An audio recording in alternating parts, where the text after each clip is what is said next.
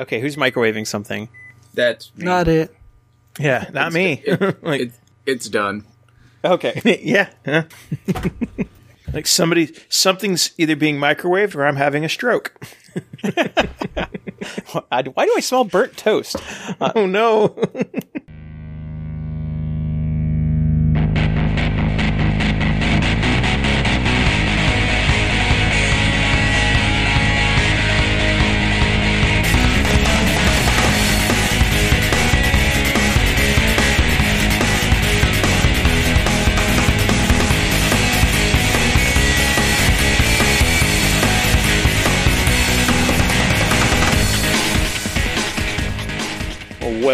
Welcome Enemies, the Warhammer 40k podcast that's going to have a howling good time. I'm your host, Rob. Kevin. Dennis? And Richard. And if you hadn't guessed, that's uh, because we are talking about the new Space Wolves Codex. Well, new-ish. We're running a little li- bit late because of technical difficulties. We've- We've tried, what, three times to record this episode? Something like that, but Yeah. also holiday and the fact that we had two land at the same time. Yeah, that's true. Which we don't have uh, coming up. Which uh, why don't we just jump ahead to news and new releases? The uh, Blood Angels Codex is now up for pre-order, along with a bunch of uh, Blood Angels related goodness. Yay. And there's more stuff to talk about in you know beyond just the most recent updates, but uh, we'll kind of work backwards a bit. Uh, yeah, so Blood Angels stuff is available. And I we do have a copy of the Blood Angels Codex in hand. I've been looking through it, and I I have to say I'm really impressed with uh, what they've done, especially from a Crusade standpoint. There's some really cool stuff they've done for like managing uh, like the Flaw and Black, you know, the Black Rage and things like that. But uh, we'll talk about that next episode. But at least it's not a dual codex release. We didn't get Death Guard and Blood Angels at the same time. So you got off lucky. Uh, yeah, well, for a little bit, but it's going to happen again. But it gets Uh, spaced out that way. Death Guard's going to come out sooner than later, though. Like, I oh, oh, yeah. By the time we get Blood Angels out, Death Guard will be Yeah. will be here. Uh, also, I would like to say they finally made a set of readable dice that have symbols on the special symbol only on one side. Yeah, they they did a really good job. Like the the the color, like the color combo of black and red, like is really good. Like these are, I would say, easily the best dice they've made so far. Yeah, they're very readable. They're the one pip is just one blood drop. All the rest of the blood drops are, you know, it's a one, two, three, four. They're in the same uh, way that they just normal pips would be organized. So it Mhm. looks like another die just with blood drops instead of circles. And then the six is the Blood Angels chapter logo. So it's great. I, I I have definitely ordered a set of these because finally some decent dice.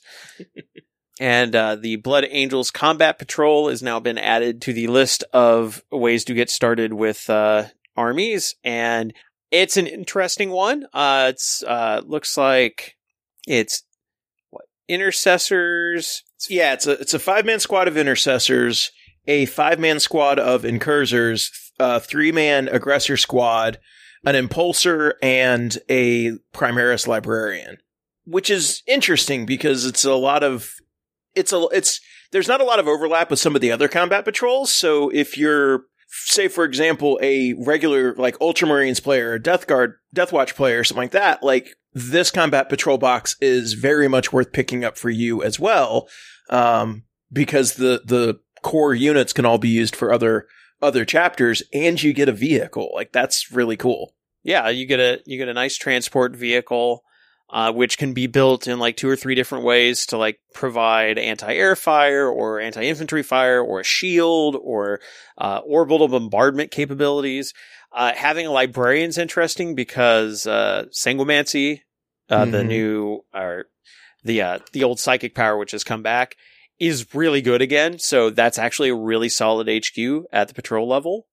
So I'm I'm actually digging it, and again, the price point is, uh, f- you know, 140 bucks, which it seems to be where they are sticking with this, and it's a pretty good deal. It's I think we figured it's something like 200 some dollars worth of models for 140, Yeah. and it comes in at about four dollars or four points per dollar, which is what median, roughly. yeah it's it's it's better than the other two, like the Space Wolves or the Death Watch combat patrols. So like we don't have a lot to go off of because we only have three so far, but it is the best like points deal for those uh, of those three, and it's it's definitely seems like it's the most flexible because you can do incursors, you know, as uh, you know, you can do the, you can build them a couple different ways. You've got your aggressors that you can build, you know, with either the weapon layouts and just getting a transport. Like the transport by itself is a what eighty dollar model. Something I mean, like that in and of itself makes this almost worth it. Um, because you get you know yeah, Impulsor's seventy five bucks. Yeah, Yeah. Like that's that's what makes this a good deal. And like I said, there's nothing in here that is I mean, obviously there's the upgrade sprues and stuff for, for Blood Angels, but there's nothing in here that makes this inherently a Blood Angels force. There's no reason why you couldn't pick up like all three of these combat patrols, for example, and build another Space Marine force out of them because at that point you would have you know, a full uh, intercessor squad, a full incursor squad, two units of aggressors, a, you know, a transport, a pretty good variety of HQs. Like, there's some really cool options with kind of mixing and matching these combat patrol boxes so far. I, I will say the one oddity there would be the Space Wolf specific lieutenant. Sure. But I believe that's, well, no, I guess he is a, yeah, he is a specific character. But, but He's I not mean, named character, yeah. but he's definitely Wolfy. Yeah, yeah, yeah. But like other than that though, like all of the the everything else that out of those boxes, which like I said, all the boxes are pretty good deal. You know, could be could be mixed and matched. And like I said, this one especially with with the impulsor, like this is one that I could absolutely see you doubling up on because let's say that you bought two boxes of this. You then have two librarians, oh, you know, which okay, there's a little bit of you know duplication there. I don't know that two librarian HQs are the best, but at that point you would have a a full 10 man uh, intercessor squad, a full 10 man incursor squad, two transports to put them in, and then a full six man aggressor squad. That's a really good core of an army. hmm So again, yeah, you could double up on this and, and be pretty good. And Yeah. you'd also have plenty of Blood Angels specific sprues to add on to keep customizing those and Mm-hmm. know, you know, keep that look consistent. But that's not the only thing that's been released. Uh, we also had the Battle Forces go up for pre-order this week. Uh, most of them are sold out now, Right. except yeah, for- they went fast. except for one. No one wants the Astra Militarum. Which I will say reasons. this. It's not points efficient, but guard never is. It's actually like a pretty good deal. Um, as far as what you get in there, like you get, it's a good way to get a lot of models, which is something you need for for a, an Astra Militarum, you know, army. But yeah, it's it's not nearly the the points efficiency that you get out of the other boxes. No.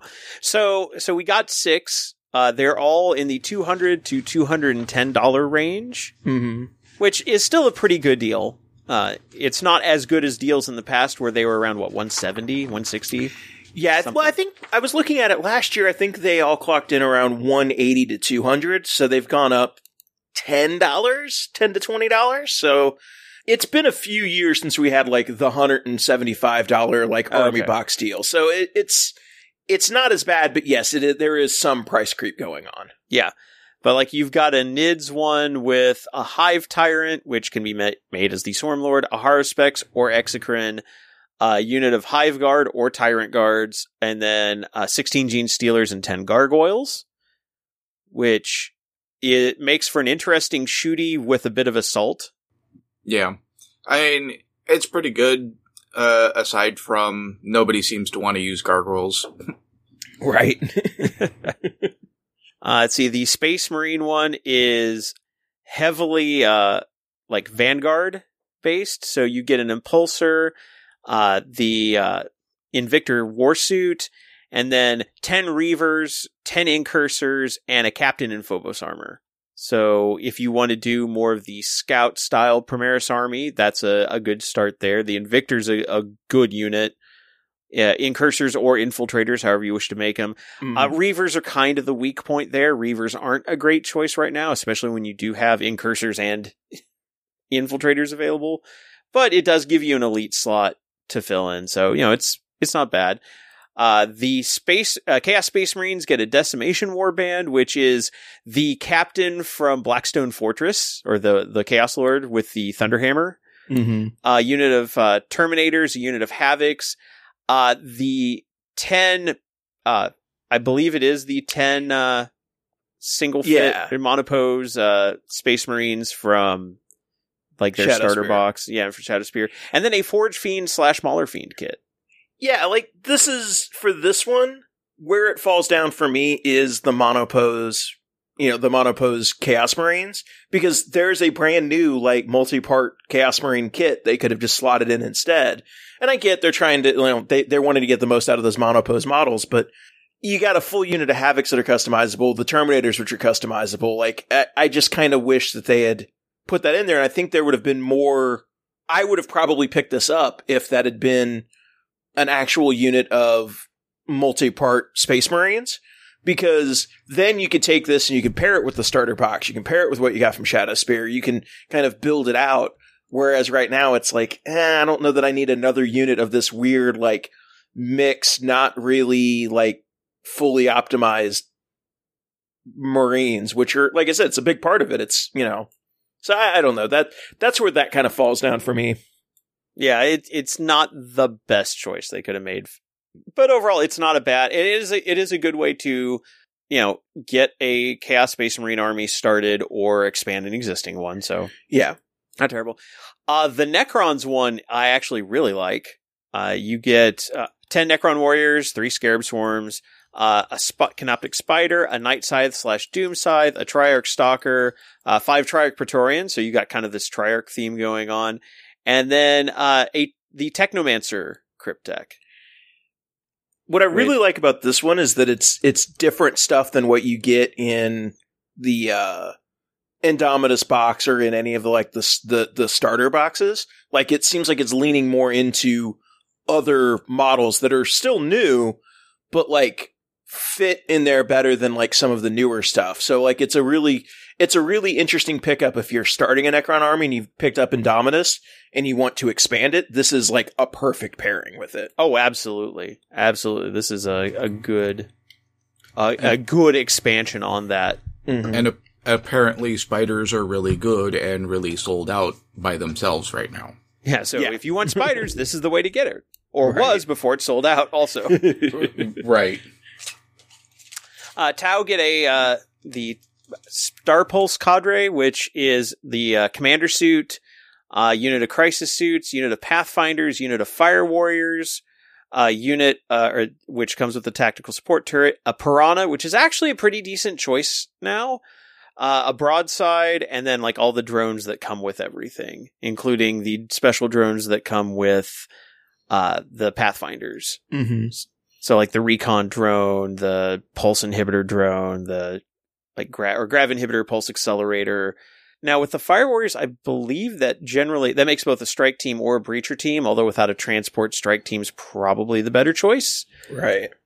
Uh, it's not bad. Uh, crisis suits are a little bit better than they were, but Tau is still uh, an army that struggles. So The, thing I like about this is that it's very, um, I don't want to say generic, but it's kind of very generic. Like these are all things that you're going to use in any type of Tau army you build. yeah, Like there's there's not a unit in here where I'm like, well, you would never take that. Like there's no there's no Vespids or Kroot in here. Um, it's all things that you would definitely take in any build you're going to do. So if you're interested in playing Tau or expanding on your Tau, it is a good box for that. But yeah, it kind of it kind of seems very generalist, um, which isn't a bad thing. Yeah, and then finally a uh, uh, the Astra Militarum platoon, the uh, the Bastion platoon, a Cadian command squad, twenty Cadian shock troops, three heavy weapons teams, one Sentinel, one Chimera, and one Hydra slash Wyvern. Huh. I, it's it's not a It's- lot of points. It is no, like it's it's like barely a patrol. Right, yeah. Like far and away it is the fewest points. It is Yeah, like it's not a great deal points wise, but I will say this, if you're interested in playing guard and you're wanting to play an infantry heavy guard, I could see like picking two of these up and like okay, now I've got a boatload of infantry to start with. I don't know how many people are playing guard that way, so I can't really say to like the veracity of that, but like if you're wanting to play the kind of like, you know, flood of bodies guard army, this isn't a bad deal. And like actually like monetarily, like this is actually one of the better deals because each of those squads are, you know, 30 40 dollars and then you get two vehicle three vehicles and, and heavy weapons teams. So like it's not it's not bad. It's just one of those where because of the way guard is built, especially foot guard, you need like three of these to like get close to having half an army. well, yeah, because like y- your calculations on points per dollar, it's like two and a half points per dollar. Yeah, It's real bad. And that that's the problem. And I'm curious to see how they're going to approach this when it comes time to do a new guard codex and they come out with a combat patrol. It's like, is it going to go vehicle heavy? Because that's really the only way you're going to get that kind of bang for your buck out of it, unless it just ends up being a ton of dudes in a box. Well, At which point, at 140 bucks, how many dudes are you going to get in a box? the way they fixed it with the previous start collecting boxes, which granted a little bit different, is they did one with them with Militarum Tempestus. So it's like, okay, we're taking elite, more expensive bodies and putting them in here with the vehicle. Um, which is one way to do it, but that's also very limiting. Or the other way they did it was uh, the start collecting box, which I believe had yeah. So the start collecting box for Astra Militarum had a Leman Russ in it. So it was basically a commissar, a unit, and then you know a ten man unit, and then a Leman Russ. The Leman Russ is what bumps that up and makes like the points worth it, but that's also kind of like dropping like dropping a start collecting unit with like terminate with like scouts and a land raider being like, well, it's this many points. Yeah, but you're getting all of your points out of one place. So, I- mean, I guess that's the way they could do it. They could include two units and, you know, two units of, of Cadians and a, and a, a Leman Russ, but I don't know. It's, no. Well, and like that start collecting set, we'll talk about it more when we can get back to start, you know, getting your army started. But that was the one of the ones that it's like not a legal army because that Right. one heavy weapons team, it's like you have to either swap it out for two guys in the squad or just not use it. And you'd be a fool not to use it. But Right. It's, yeah, it's just, yeah. it's, it's badly, badly done. So yeah, I'm surprised they didn't put a Leman Russ in, instead of like a Wyvern and a Sentinel. It's, it, it's an odd choice. yeah. The, the Wyvern's a weird choice. Yeah. Yeah. Like I mean, the- the, Wyvern's not, like, traditionally isn't bad, but it's, it's an But odd yeah, choice it- compared to what you get in some of these other. And and I guess I guess they put the wyvern in there because they wanted something different than the start collecting box.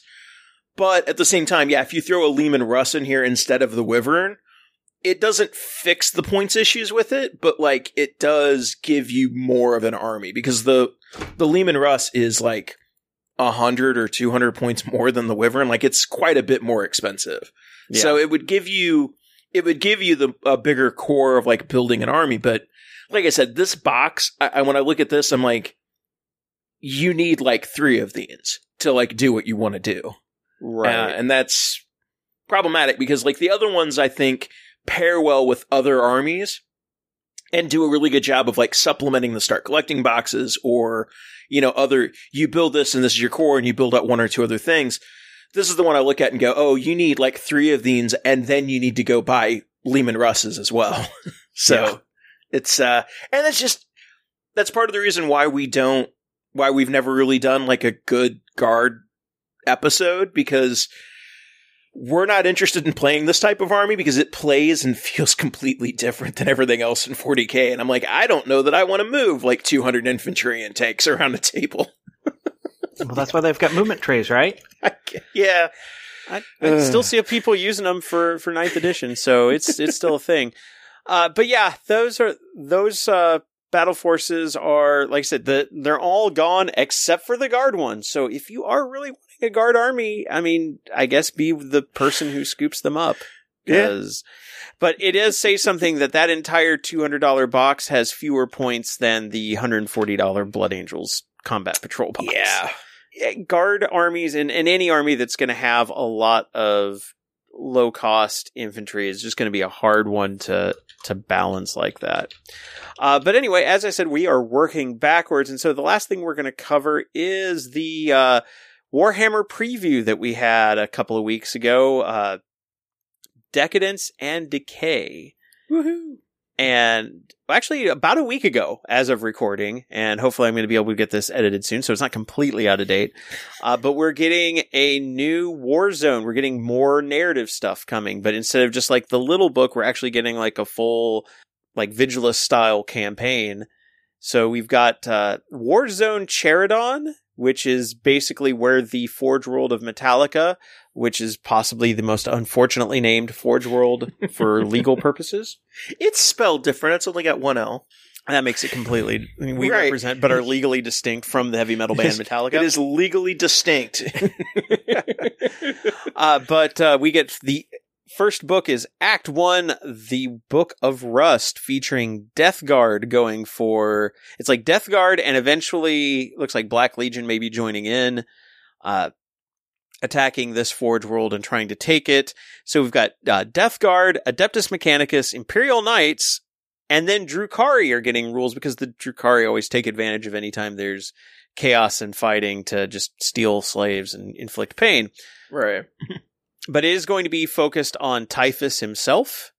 And uh, we don't know much more about it than that, although I do find it interesting that the cover has the, uh, you know, the sigil of the Mechanicus, you know, the half, half servo skull, half regular skull. And the regular skull is growing horns, so I don't know if that's supposed to be more Nurgle related, or if maybe, possibly, one day we could actually get that Dark Mechanicus army that people have been clamoring for.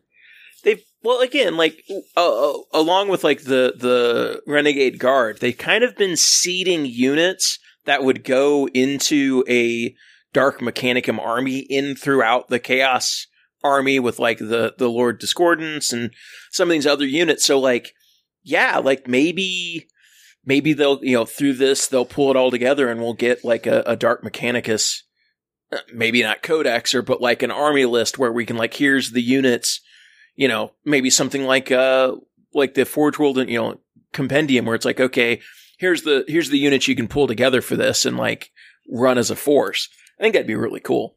Yeah, and it'd be nice to see like we've like you said we've got the stuff there to start piecing it together. I'm still like to see whenever they've told us that they're not doing Traitor Guard either, but they keep putting Traitor Mm. Guard units in Blackstone Fortress and other places.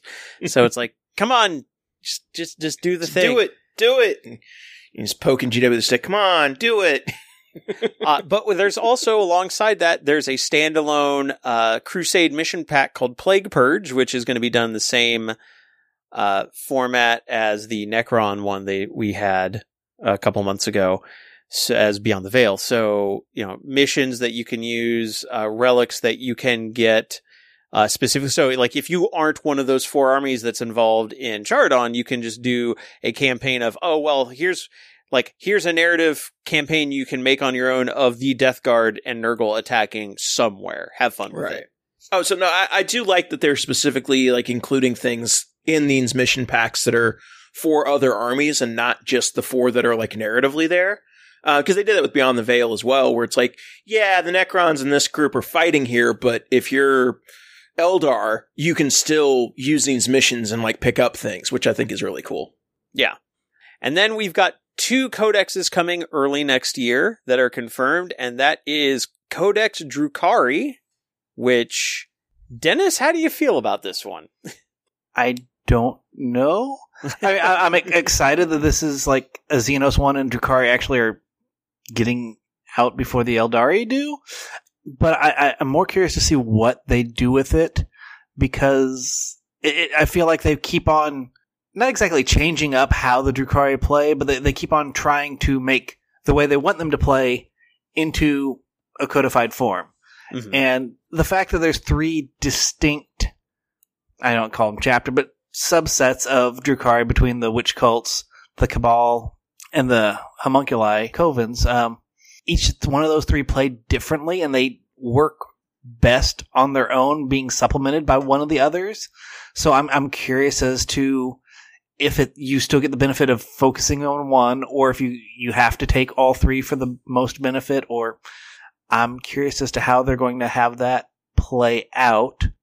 Timing wise, I think it's really neat, especially since they're going to get some extra rules right here, right away in the um, campaign book, then followed up with here's a codex. My thought concern there is is the stuff in the campaign book just going to get reprinted in the codex, or is this just going to be different things so that way it's you get a lot of Drukhari stuff just right out the door and Happy New Year, have fun. Yeah, hard to say, and we don't know if the stuff in the campaign book's going to be like Crusade only, or because th- that Ah, is definitely true. a thing. That is true. that it could like it could just layer on top of whatever other Drukhari stuff comes, but might not impact matched play.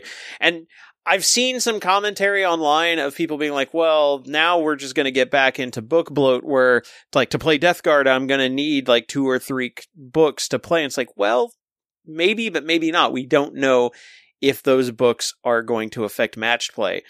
If in my mind, if they're smart, it shouldn't. Let the codexes be the codexes and let the campaign books be narrative only. That would I, be I my- my like that concept because that is one of my concerns is book bloat. Because as we'll hear in a little bit, I'm already feeling it with just having a codex and a supplement. Yeah. Uh, but anyway, Drukhari, they say you're going to see more attacks across the board, higher damage output, lethal combat output. So they're definitely leaning towards more assaulty uh, Nah. damage. and I, I'm happy about all that, but I think that's just to kind of bump them up and make them on par with all the buffs everybody else has got so far.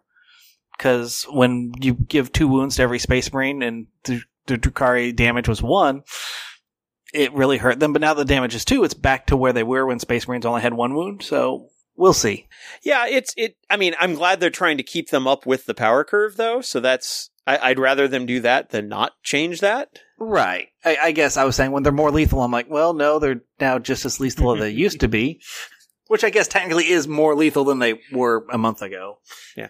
We'll also have to see like what their like how their weapons have been reworked too, because like the only Yeah. example we really have here is that klaives do two damage for incubi instead of just one. But you know, Well- again, uh, we'll have to see. Although it does look like they're trying to make sure that you can build a Drukhari army any way you want without being screwed on command points, so that's good.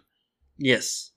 I'm I'm interested to see how they rework some of the special rules because like we've seen with some of the Space Marines, and granted, a little bit different, but we've seen with some of the Space Marines that like assault builds can work in this edition. So I do wonder if like between the fact that like Dark Eldar are going to get a higher damage output and just some of the changes to the game, like more units will be able to get into assault quicker, how that changes their army as well. Because I, I think just some of the core game mechanics have swung in their favor too. It'll also depend on how Power from Pain plays out Mm-hmm. because that's changed a lot in the, the over different editions. Oh, absolutely. and we'll also have to see if it works. Like they might have it work differently in uh, Crusade, or have an extra element to it in Crusade than they do in Match Play. Uh, spoilers: we're going to see a little bit of that in Blood Angels. So when we get to that episode. Uh, but that's not the only codex that's coming out early next year. We're also getting uh, codex supplement Dark Angels, uh, which will finish up the founding chapter supplements, at least as far as those armies that don't follow the codex all that closely.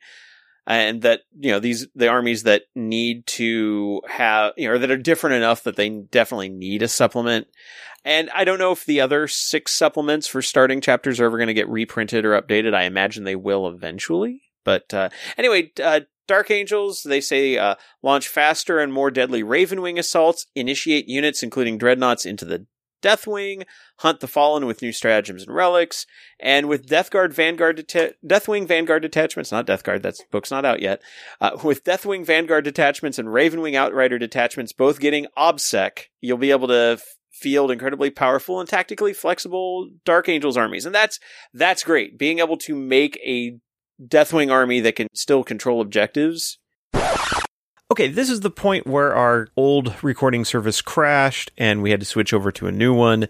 So we did end up losing a few minutes of conversation that we didn't realize we'd lost, such as a little bit more discussion on the Dark Angels Codex being announced and some talk about the new Sigvald the Magnificent model and how it could be converted into a Fulgrim model and why we don't have a Fulgrim model and how we'd really like to have a Fulgrim model. But other than that, we didn't lose too much. So if the conversation seems a little disjointed, that's why. And now back to our previously scheduled program. I think that's all the new stuff. Uh, there was one. There was actually two other things that uh, Oh, okay. we can briefly mention. Uh, with the Blood Angels stuff, they also uh, on up went up for pre-order is the Gladiator and its variants, Ah, yes. and the uh, multi-part Assault Intercessor kit. Which So the those Assault are- Intercessors are a good pair with the Blood Angels anyway, so Well, definitely it's a good time to release those. it's interesting because you know you mentioned before like thinking about um, that there might be another um, other you know six core you know the the the six space marine fa- uh, supplements and when they're going to get replaced it does make me wonder if they're going if they do have one plan like say uh imp- you know imperial fist or something um because th- at this point they haven't released the heavy intercessor squad yet and there's still a few of those like you know units that are still pending out there and i wonder if i mean they I guess they could release it with dark angels but it seems like that would be a better fit with like imperial fists when they like update that that supplement or something. So Very, very there is still there is still a future space marine release out there in the wind because there are models that haven't been released yet Uh, Dark Angels currently have, um, yeah, every time they make an attack, unless they have moved, uh, add one to the attack roll. That's actually pretty good for heavy units. So yeah I, I could see them releasing it alongside. Yeah, and like I let me look in the book. I don't think those would get I don't think those have the thing where they get Death Wing when they are in a space in a in a Dark Angels. Uh, some of them do. quick. Uh, like, Well, I mean, but like the instance, like, specifically the heavy intercessors don't. No, I don't. They Yeah. don't. No, they But don't, al- yeah. But also, Deathwing fluff wise would only be veterans. So, I guess that's true. like, uh, like for example, uh, Terminator. Like I know their blade I know their Blade Guard veterans get it, but okay. Nah, I was just wondering. Like it just seems like I don't know. I I don't know that that's a a super good fit for Dark Angels, but like I could see that being like an Imperial Fist release or something coming up. Yeah. So there's so there's at least one more space Space Marine release out there, and that may or may not coincide with with another Codex supplement. I th- I think it'll be a little while before they re-release those, but you know, it just depends on what they decide to release over the next. I mean, we've got all of 2021 to look forward to as far as when stuff Yeah. gets released. So I just don't want to wait that long for the heavy intercessors because I really want to throw those into my Death Watch. I I have a feeling they'll be coming. Yeah, I I I would put money on them being released with uh, Dark Angels. Yeah. But- Uh, but anyway, that is all our news and new releases. So it's now time to move to your listener mail. As always, these letters are written by you, the listeners. And if you want to know how to get your letter read on the air, I will tell you how at the end of the segment. So, first one is from Ron Obringer. Ron writes, Greetings, dudes. Longtime listener and never submitted a question before. I hope you could share your thoughts on this. I was recently playing a game with my Orks against my friend Sisters of Battle. It was a 2000 point game and the mission was number 21, surround and destroy. Sisters of Battle went first, Orks went second. In scoring turn 4 of the game, at the start of his turn, he sco- scored control 1, control 2, and control more. In the course of his turn, I kill some units or he moved off an objective. So, when it came out my turn on turn 4, at the start of my turn 4, I scored Control 1, Control 2, and Control More. We use ITC battles to score, and as soon as I scored the Control More, I got a warning only one player can have Control More in round 4. So it begs the question, when does score more happen? Is it at the command phase of player 2? It doesn't say you can it doesn't say you can only score only score more uh, control more once. Uh, the Grand Tournament Packet, page 38 says, at the end of each player's command phase, the player whose turn it is scores five victory points for each of the following conditions they satisfy for a victim for, mac- for a maximum of 15 victory points. They control one or more objectives. They control two or more objectives. They control more objective markers than their opponent controls. Uh, this primary objective cannot be scored in the first battle round. Unquote. Uh, wondering if this is an oops on ITC Battle's part or something we missed in the FAQs or something. Your thoughts would be appreciated. Stay safe. Oh, and wah! Ron. so I looked into it, and Ron is absolutely right that the Grand Tournament packet does say you score, each player scores in their command phase. At the end of their command phase, they check do they control one or more? Do they control two or more? Do they control more than their opponent? It is not per battle round. Traditionally, in like ITC games in the past using the ITC mission packet, control more was something that was checked at the end of the battle round. But that's mm-hmm. not how it is in the Grand Tournament packet, and that's not how it is in any of the missions in the core book either, I believe. So, uh, this is actually a fault of ITC battles. I checked on the app myself and I recreated this situation. And yes, if you try to click control more on for player two when player one has already had control more, it does throw that warning and will not let you proceed.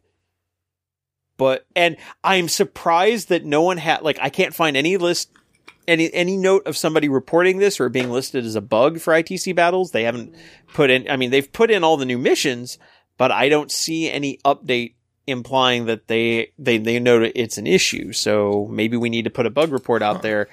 But it is, I mean, it is absolutely possible that because of how assault works, like somebody could end up, like you could have an assault going on at an objective and at the end of it, you've actually, you know, you were stuck into assault last turn, you controlled the, they controlled the objective and now you control the objective on your turn. It seems unlikely, but it is absolutely possible. So, yeah, I think it's a, that is not, there's nothing in the FAQs that changes that. This is actually a bug in ITC battles covering a situation that, like I said, shouldn't happen often, but could. I mean, we've all had instances where an assault goes badly for us on our turn. Yeah, no, and I, I, I definitely think the way the missions are designed that that that is the intent that you can that when you score, you can you know you can get those, and that's because like if you go through and you total up the you know when you select those missions, you total up all of the points, including the points to get more. Like that gets you to you know the the ninety points or whatever kind of the mission maximum is. So I I think the intent absolutely is that you can both score that, um, and it looks like it's a, an ITC battles issue. Yeah. So uh, if you have not put in a, a bug request on that, uh, let them know uh, because they that is something they would have to fix from their end. Yep. All right. Next is a letter from Sam Pedneau. Uh, Sam writes, Hey, preferred frenemies, a long-time listener, first-time caller. Uh, first of all, my surname is pronounced Pedno, just to save you the trouble of pronouncing. Uh, fortunately, French is something I can generally pronounce, and Pedno is a French derivative name, but I do See, I'm- appreciate that knowing that, you know, mispronouncing is my thing. I'm really disappointed you didn't mispronounce it the first time and then correct yourself when you read read through the letter. anyway, I, what? Well, I, I maybe I could spell pronounce Pedneau, but maybe I mispronounced same. Right there we go. Proceed. Does that make you feel better? that makes me feel better. Proceed. With that out of the way, I wanted to say I've been enjoying your new morale phase near the end. Do you think sometime you could do a morale phase on what is perhaps the closest thing to a 40k movie aside from the Emperor Awful Ultramarines? While we got lots of sci-fi movies that have that grim dark feel such as Starship Troopers, Riddick, and the theoretically possible prequel Event Horizon, I feel there's some other good 40k-esque films that aren't getting the attention. Think you guys could go over some movies to give that 40k fix in your next morale phase? Two movies I would like to toss out is Galaxy of Terror, a space horror movie that actually has some good production for a Roger Corman movie, and Hunter Prey that will have you thinking of a lone guardsman meeting a lone fire warrior. Hope this helps. Sincerely, same Pedno. Just for you, Kevin. Uh, so first off, Sam, I would like to refer you to our episode number 213 in which we did just this. That it was one of our earlier morale phases, and uh, Kevin, you had suggested that we talk about movies that are 40k related or Yeah, 40K-esque. yeah. and like Event Horizon and Starship Troopers were absolutely two of the ones that we that we mentioned and talked about. Um, I, I'm trying to remember what the other ones were, but I know that like the movie uh, Priest with Paul Bettany, Yes. which is not a great movie, but like it's fun, like post-apocalypse, like future, like ecclesiarchy, like religious fanatic fervor, which is really cool. Um, uh, the Judge Dredd with Karl Urban. yeah, Or just Dredd, Dredd. which is, which Dredd is just a- is a Necromunda movie. Yeah. Yeah, Eh, which is, Right. I mean, and and honestly, even aside 40k, it's just a great movie. like it's a great action movie. Um, Pandora I have- was one that I had oh, that's right. Yeah, Pandorum is a great one. Um, Event Horizon, you know, is as, as you know they mentioned the, the theoretically possible sequel. Like the the actual screenwriter of that mentioned that no, I, I played 40k in the 90s, and that was absolutely in my mind when I wrote the script. So it's obviously like because IP things are, are weird and legally nebulous, but like, yeah, the intent was that Event Horizon's a 40k prequel. Yeah, like I, I have not seen the movies that he mentioned, Galaxy of Terror or Hunter Prey. So, uh, Galaxy of Terror is actually available. Like, I, I mean, it's available, I'm sure, to rent on like Amazon Prime or such. But uh, there's actually a version of it on YouTube with Spanish subtitles, like hard coded into it. so, you know, obviously not a legit, you know, licensed copy. Uh, but uh, I watched I mean- a little bit of it, and I watched. Uh, there's a YouTube channel called Good Bad Flicks, which does like overviews of bad or kind of cult sci-fi movies, and talks about the production, you know, both the plot and the production history. And there were some very interesting things there. Like, uh, you know, who worked on as like an assistant director and worked on like the special effects and such on Galaxy of Terror? It's a dude called J- James Cameron. Yeah, I knew that he got his start with with Roger Corman. Yeah, Um, and so a lot of the elements, like not so much the plot points. The plot is like it started off as basically a ripoff, you know, homage to Alien Right. because it's got it involves like a ship getting a distress signal and going to uh, a uh, abandoned you know planet and finding this big pyramid full of stuff. So you know very you know very alien esque in that regard, but uh, but there's like visual elements that get reused in Aliens like- Mhm. and in fact there's like a mon you know there's a scene where like a woman gets uh attacked and killed by a giant monster and the rig that cameron helped create for that was then later like refined and repurposed for the alien queen in alien so it's like there's direct that's cool. one-to-one relationship uh, but the the the plot is actually very interesting because like an alien movie okay well yeah that you know it's it Genestealer in space but that's actually not what this is. And what the plot ends up being is like all these people go into this this temple to find out what what's going on because they've been tasked by this company to go examine it. And they're all getting killed by like their fears manifested. And the guy who survives gets to the end and determine discovers that one of his crewmates is actually possessed by like this ancient being and says, "Oh yeah, this entire place was created by like an ancient alien race to teach their like their young ones to like face their fears or die." And it's like, "Oh, that could totally be like a Xenos artifact or Xenos location that's tainted by chaos type thing." So, it Nice. could totally be a 40k story. You could you could basically have just like a rogue trader crew get sent to this place for salvage and then like have to literally have them having to fight their own inner demons. Oh, that sounds So- pretty cool. So that one's pretty good. And then uh, I looked up into Hunter Prey. I haven't watched any any clips of that yet, but it's a it's an indie sci-fi film that was done a few years ago and is basically comes down to like an alien being hunted by bounty hunters and then eventually comes down to like one guy and the alien and the alien is kind of Tau-esque from what I can tell. So I, I see where I see where Sam's coming from on uh on that one being possibly a, a 40k esque movie. Uh, but yeah, Sam, like we we have covered that in episode 213, but these are a couple of good additions to that list, and we're always looking for more 40k esque entertainment out there. Until we actually get legit 40k, not Ultramarines content, which is coming. We just don't know Right. exactly when it's going to be out yet. Yeah, and if anybody like wants to hit us up on on Twitter or Facebook with like other movie suggestions, we can certainly like watch through them and and do an update to that morale phase like down the line. Oh yeah, we absolutely should. We also don't normally recommend like watching a movie through like a pirated channel, but it's a Roger Corman film, so I really don't care. It's a Roger Corman film from like 1979 or 1980. It's you're he is- fine. he is notoriously cavalier with uh with rights issues anyway, so I don't care kind of giving it back to him on that. I mean, they've made their money off of that film, so right. but you, you know, but like we're not recommend like we're not recommending pirating it, but if you find it on YouTube for free, eh. All right. Uh, next up from uh, John Hillman. Uh, John writes, Hey Rob, I've been listening to you guys for a few weeks now after looking for a podcast to help me get into the hobby. Finding a podcast that encompasses the topics you guys cover is one thing. Finding a podcast where the hosts aren't insufferable is another. I can't promise that we're not insufferable. yeah, but- I mean, good luck with that. He hasn't heard all of my jokes yet. No, he's oh. not. No, he. As I mentioned the subject title, I'm extremely new, but after watching many YouTube videos about painting miniatures and making custom models, I've grown interested in the lore and the game itself.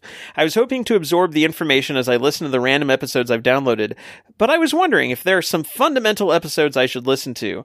I apologize if this is the thousandth time you've been asked this question, and start from episode one is a completely understandable answer, but with ninth edition being a new thing, I don't know how much I should backtrack before things become obsolete. Thanks much, John from SoCal.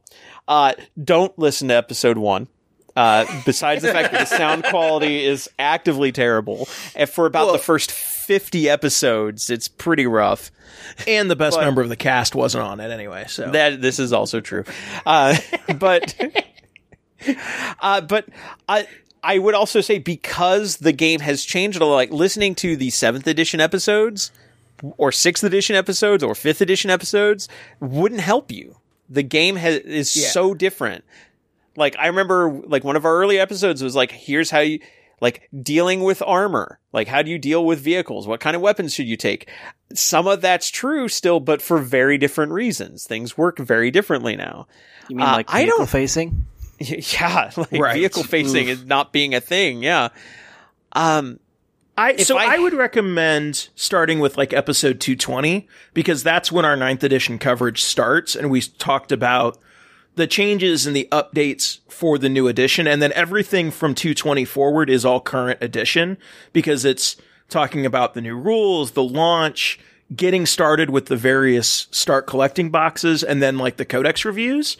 So all of those are very relevant.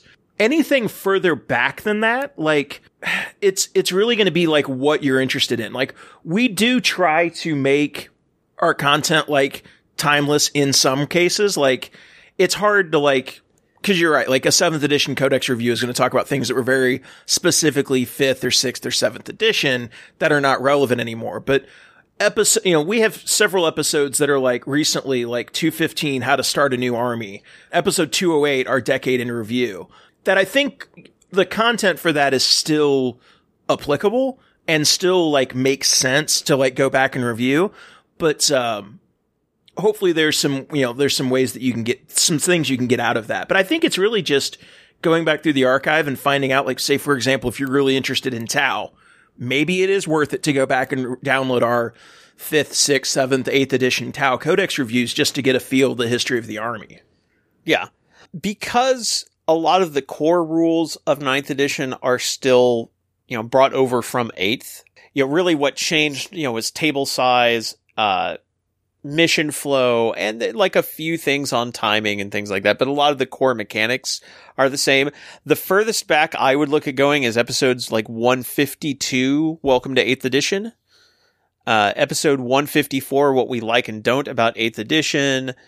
Um, and then like keep an eye out for like any episodes about like the big FAQs or things like that. But I wouldn't really go back any further than that unless you're interested in the history of particular armies. I, I would definitely agree trying to remember, there. Rob, since I'm not looking at it. We we have some where we've talked about like building, painting, where we've had episodes solely on that, and that's will probably Yeah. timeless no matter what. Yeah, yeah, but, like, episode episode one twenty two, where we had Pimp Pimpcron on to talk about like narrative campaigns and things like that is useful. Any of the episodes that Alex Hunt was on are are useful because he's re- he's excellent and just great at, to talk to about painting and hobby. So there are episodes kind of interspersed in, but I, I think it's just kind of going through the archive and finding what you think is interesting. Yeah. But if you're focused purely on ninth edition, I will say we haven't really done uh, an intro to like how to play this edition episode. And maybe we need to. Maybe we just need to take uh, maybe we can start the new year like rather than jump into more codex reviews, maybe we should make an episode on on the the basics of how to play this edition. Yeah.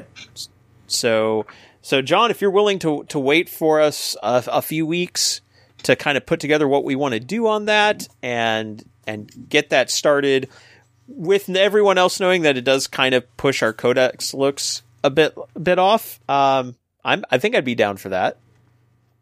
Yeah. Yeah, no, I think that's a good idea.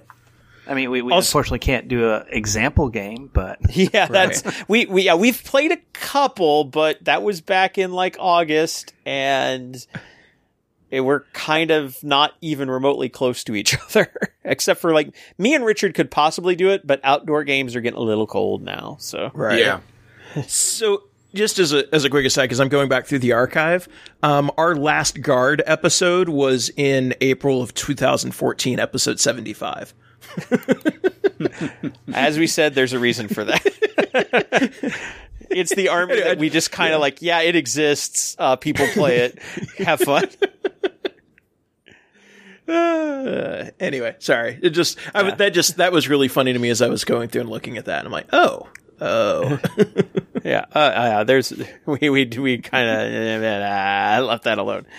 well, blind spots are a thing. It you know what they say, whatever whatever doesn't whatever makes you weaker actually makes you stronger because you I don't know. All right, you next. didn't see me like make the face of I'm sweat dropping, Kevin. That, that oh, yeah. All right, next up, uh, we've got a pair of list-ish reviews. Um, so first one's from Tom Crisp, uh, who wrote to us earlier asking us what should we buy, like what should he buy from Forge World. Uh, so he he writes, uh, "Greetings, preferred enemies. Thanks for the discussion on whether to pick up something small or a big centerpiece model. I decided to opt for a Cerastus Knight Atropos because who doesn't love firing singularities at people? Its Horus Heresy rules are ridiculously hilarious, and it looks so cool. The Atropos is an awesome model. It is." It is always like one of the biggest targets at any knight joust we've played in, just because of that that uh, that particular bit of nastiness. Yeah. Anyway, I've added it to my current knights and I'm looking to expand into the below list. I'm wondering what you guys think. So he is running a Knight Atropos, a Knight Perceptor with a Meltagun. I have the Canis Rex box set magnetized so I can build this one differently. Uh, two Armiger Helverins with stubbers, two Armiger Warglaves with stubbers, two Knight Moirax, which are also Armigers. They are a Forge World specific Mechanicus uh, Knight. And then uh, one Assassin, most likely the Callidus. This comes out to exactly 2,000 points. I was thinking of making the Atropos the Warlord with Ion Bulwark and spending a CP to get the Perceptor a trait, probably first knight, the Crast one. Uh, any suggestions on relics? It's been a while since I've played my knight, and back then it was either the Crast relic or Endless Fury on the Crusader, which is matchup dependent. The only thing I don't own yet are the Moirax, so open to suggestions, but I feel lots of armigers is the way with knights in the current environment. Thanks for everything you do, Tom. Uh, yeah, I've been seeing lists that use a lot of knights or a lot of armigers because you need the bodies to to control the table. And the, the, the Moirax are particularly good because they're rad cleansers like wound on twos. So it's, it's, uh, D6 shots per gun. And then they wound anything that's infantry or basically not vehicles or Titanic on, on twos. So they're really good at clearing out infantry. So like the more, the, the, the Moirax are, are really good additions. The ones to that that I particularly like don't I understand why they're there, but I don't know that I like them as much as the Warglaves because I don't think they're as useful as the Helverins. Um, but I get also from the points that like they're cheaper, so you kind of have to put them in there. But I, I would almost, well, actually, no, they're the same price as the the Warglaves are the same price as the Moiraxes, 155 points. Yeah. Obviously, like it's not my money, so I'm not, you know, I can suggest whatever I want, but um, I would say that you probably would get more out of having four Moiraxes instead of two Moiraxes and two Warglaves. But the Moiraxes are also like a Forge World unit that costs sixty dollars. Well, actually, that's not too bad. Sixty dollars per per model. So, you know, it that that increases your cost quite a bit to get two more of those. But I think you'd probably be better having two of those rather than the Warglaves because I I just don't think the Warglaves are that good. Personally, I, I still like the Warglaves, and in fact, I picked up a box of Warglaves yesterday for my sister's themed knight house because you know melt a gun and a stubber and a Mhm. chainsaw is, it seems very appropriate. But yeah, I know the Helverins are definitely the the better choice for just pure range damage output. I mean the the yeah, Helverin autocannons are are devastating. yeah. But uh, I think having, I honestly though, having a mix of armigers is not a bad thing. Having you know, you know, having Yeah. some that are that are like you've got a couple for shooting, uh, you've got a couple for, and actually the uh, Knight Moiraxes can do double duty because the Siege Claw is a pretty decent close combat weapon too.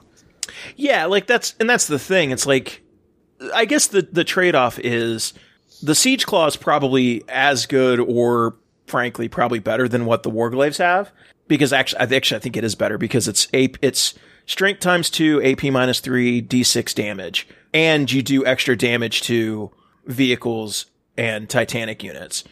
Like uh, the the advantage is I guess that the the chain cleaver can do the sweep attack so you can do more to clear out like infantry with those, but at the same time, like eh, you can also like just use the rad cleanser to shoot them.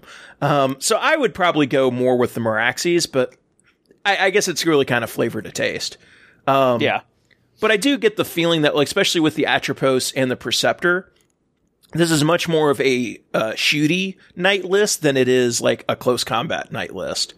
Um, you know, I mean, they're knights, so they're still good in close combat, but the Atropos is much better at shooting. Like it's it's real. You know, the Grav Singularity and the Las Cutters are. Well, I guess the Las Cutter is melee. Okay, um, but the the well, I guess it okay. It has a shooting and a melee profile, but like the Singularity cannon is is devastating shooting. The Perceptor is you know can be devastating shooting as well. So it's like. I don't know. I, I get the feeling this is much more of a, a shooting knight list than um than a, like get up in your face and melee knight list. So I don't know. That that's that's my suggestion is that I I don't know that I would put the Warglaves in because I think you get a little more flexibility out of more Moiraxes, but I also understand that that like doubles your cost for the army. yeah. Um, I don't know about the Callidus Assassin, but you could ob- obviously spend command points to change out which one you have, so that's fine. Know, if- if, you find like like the Callidus one, you know, pops up, you know, near units and kills them, but like I would think you might want to have something like a Culexus available. I mean, they're all the same point cost, so it doesn't Mhm. really ma- matter. It's just which one you think is going to fit better. But if I remember right, yeah. uh, They, I believe they also have that Spike- stratagem where you can switch where you can switch it out. So That's what I meant. Yeah, Yeah. Uh, it's one of those where like knights are in a very odd position because if you don't have the assassin in there, he just has a hundred points that that's dead, and there's not really any upgrades he can add that would fill that hundred points. So like you might as well throw an assassin in. Um, yeah. Now I don't know here's if the, one- Callidus is the best, but yeah. Now, here's the downside uh, to that uh, bringing an assassin. This is something I discovered in the list building, and he may have already figured this in, but he didn't mention it. But I do think it's important for listeners to know.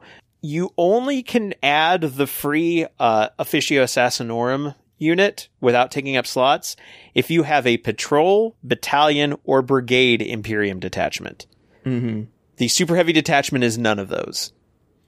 Right. Yeah. So you are losing command points to bring them in. So you are going to have to pay 2 CP to be able to bring that in. But as you said, there's nothing else that you can slot in 100 points. And an assassin is a good add-in for this army, honestly, Yeah. because it gives you capabilities that you can't get anywhere else. But I would be I mean- ready to spend two two more CP to swap out assassins if the Calidus isn't going to help you.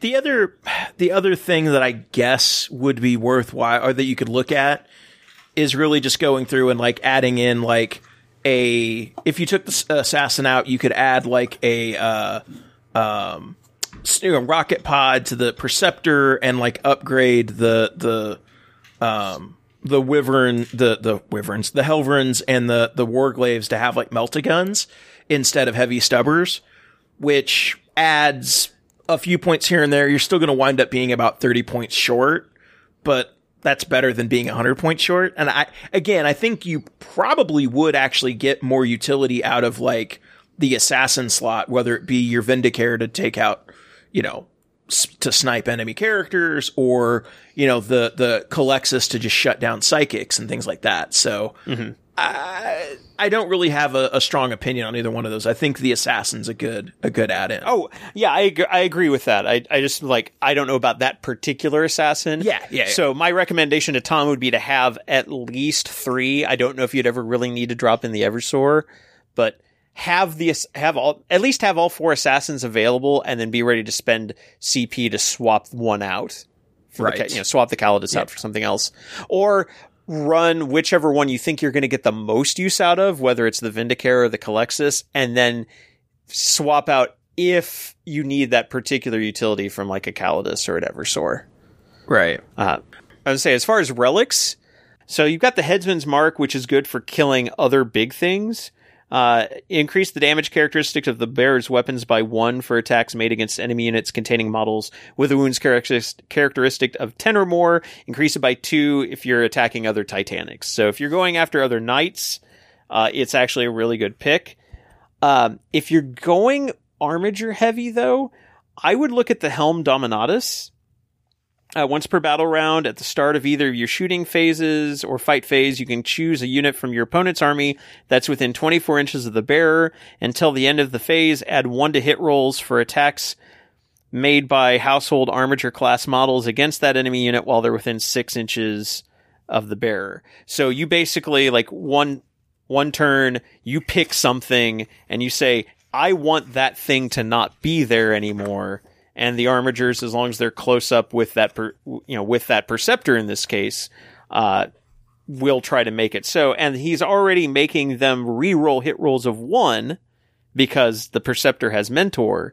So like you could basically make this buff up your armigers in any way. And that could be, and it's just attacks. It's not melee attacks. So you could be like, you know, there's a guy within 24 inches of me and I'm right next to these Helverins. I want it gone.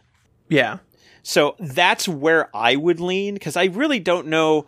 Like otherwise, you're looking at. Let's see. I mean, there's there's some just generally good ones. One that, that makes like you, two plus armor, like arm, uh, armor of the Sainted Ion, Yeah. which gives you two up, two up armor, which is nice. But eh, the nice thing is, if you're doing this on the Atrapos, the Atrapos already has the five up invuln. So I don't know. There's one that well, these are like- specifically for the Perceptor. This is specifically oh, put on. oh, it is specific on the Perceptor. yeah. okay. Yeah. Because like I was so when I was looking at it, because I guess I didn't realize which one he was using as his warlord. I was looking at um, heirlooms. Like I, I would would recommend the headsman mark if you're putting it on the Atrapos because Oh, yeah, the Atrapos already gets other benefits going after big vehicles. So being able to re-roll wounds against Titanic or uh, monsters or vehicles, as well as the extra damage, like that pairs really well together. Um, Right. But yeah, if you're putting on the Perceptor, then yeah, I think you go with the uh, I forget the name of the one you just said it was. Um, Uh, the the Helm Dominatus. Helm Dominatus. Sorry. Okay. Yeah. I think that's if you're going to put that if you're using the Perceptor as your warlord, I think that's absolutely the one that you you take there. Or if you have the command points, do both. Yeah. But I mean, I think both. Yeah, both of those would be good. For, the Krast one is really good for the Atrapos, but I would say, and it also depends. Like, or if you're going to keep the Atrapos in the back, maybe you give it the Helm Dominatus instead because it could be hanging out with the Helverins. But Mhm. with that many armigers, I would look at that as a way to buff up the armigers because otherwise, it's like Sanctuary's not bad. Like Sanctuary's always good. Armor of the Sainted Ion is always good. Ravager is kind of specific to just the Perceptor. Mark of the Omnissiah means you have a one in six chance of regenerating wounds, which you're going to do anyway as a Questor Mechanicus house. So I, I'd rather have something that always works rather than something that works a little bit of the time. So yeah, I I would lean towards yeah Headsman's Mark on the Atrapos or Helm Dominatus on the uh, Perceptor or the Preceptor. Preceptor. It's not Perceptor. It's Preceptor. Preceptor. Yeah. Preceptor.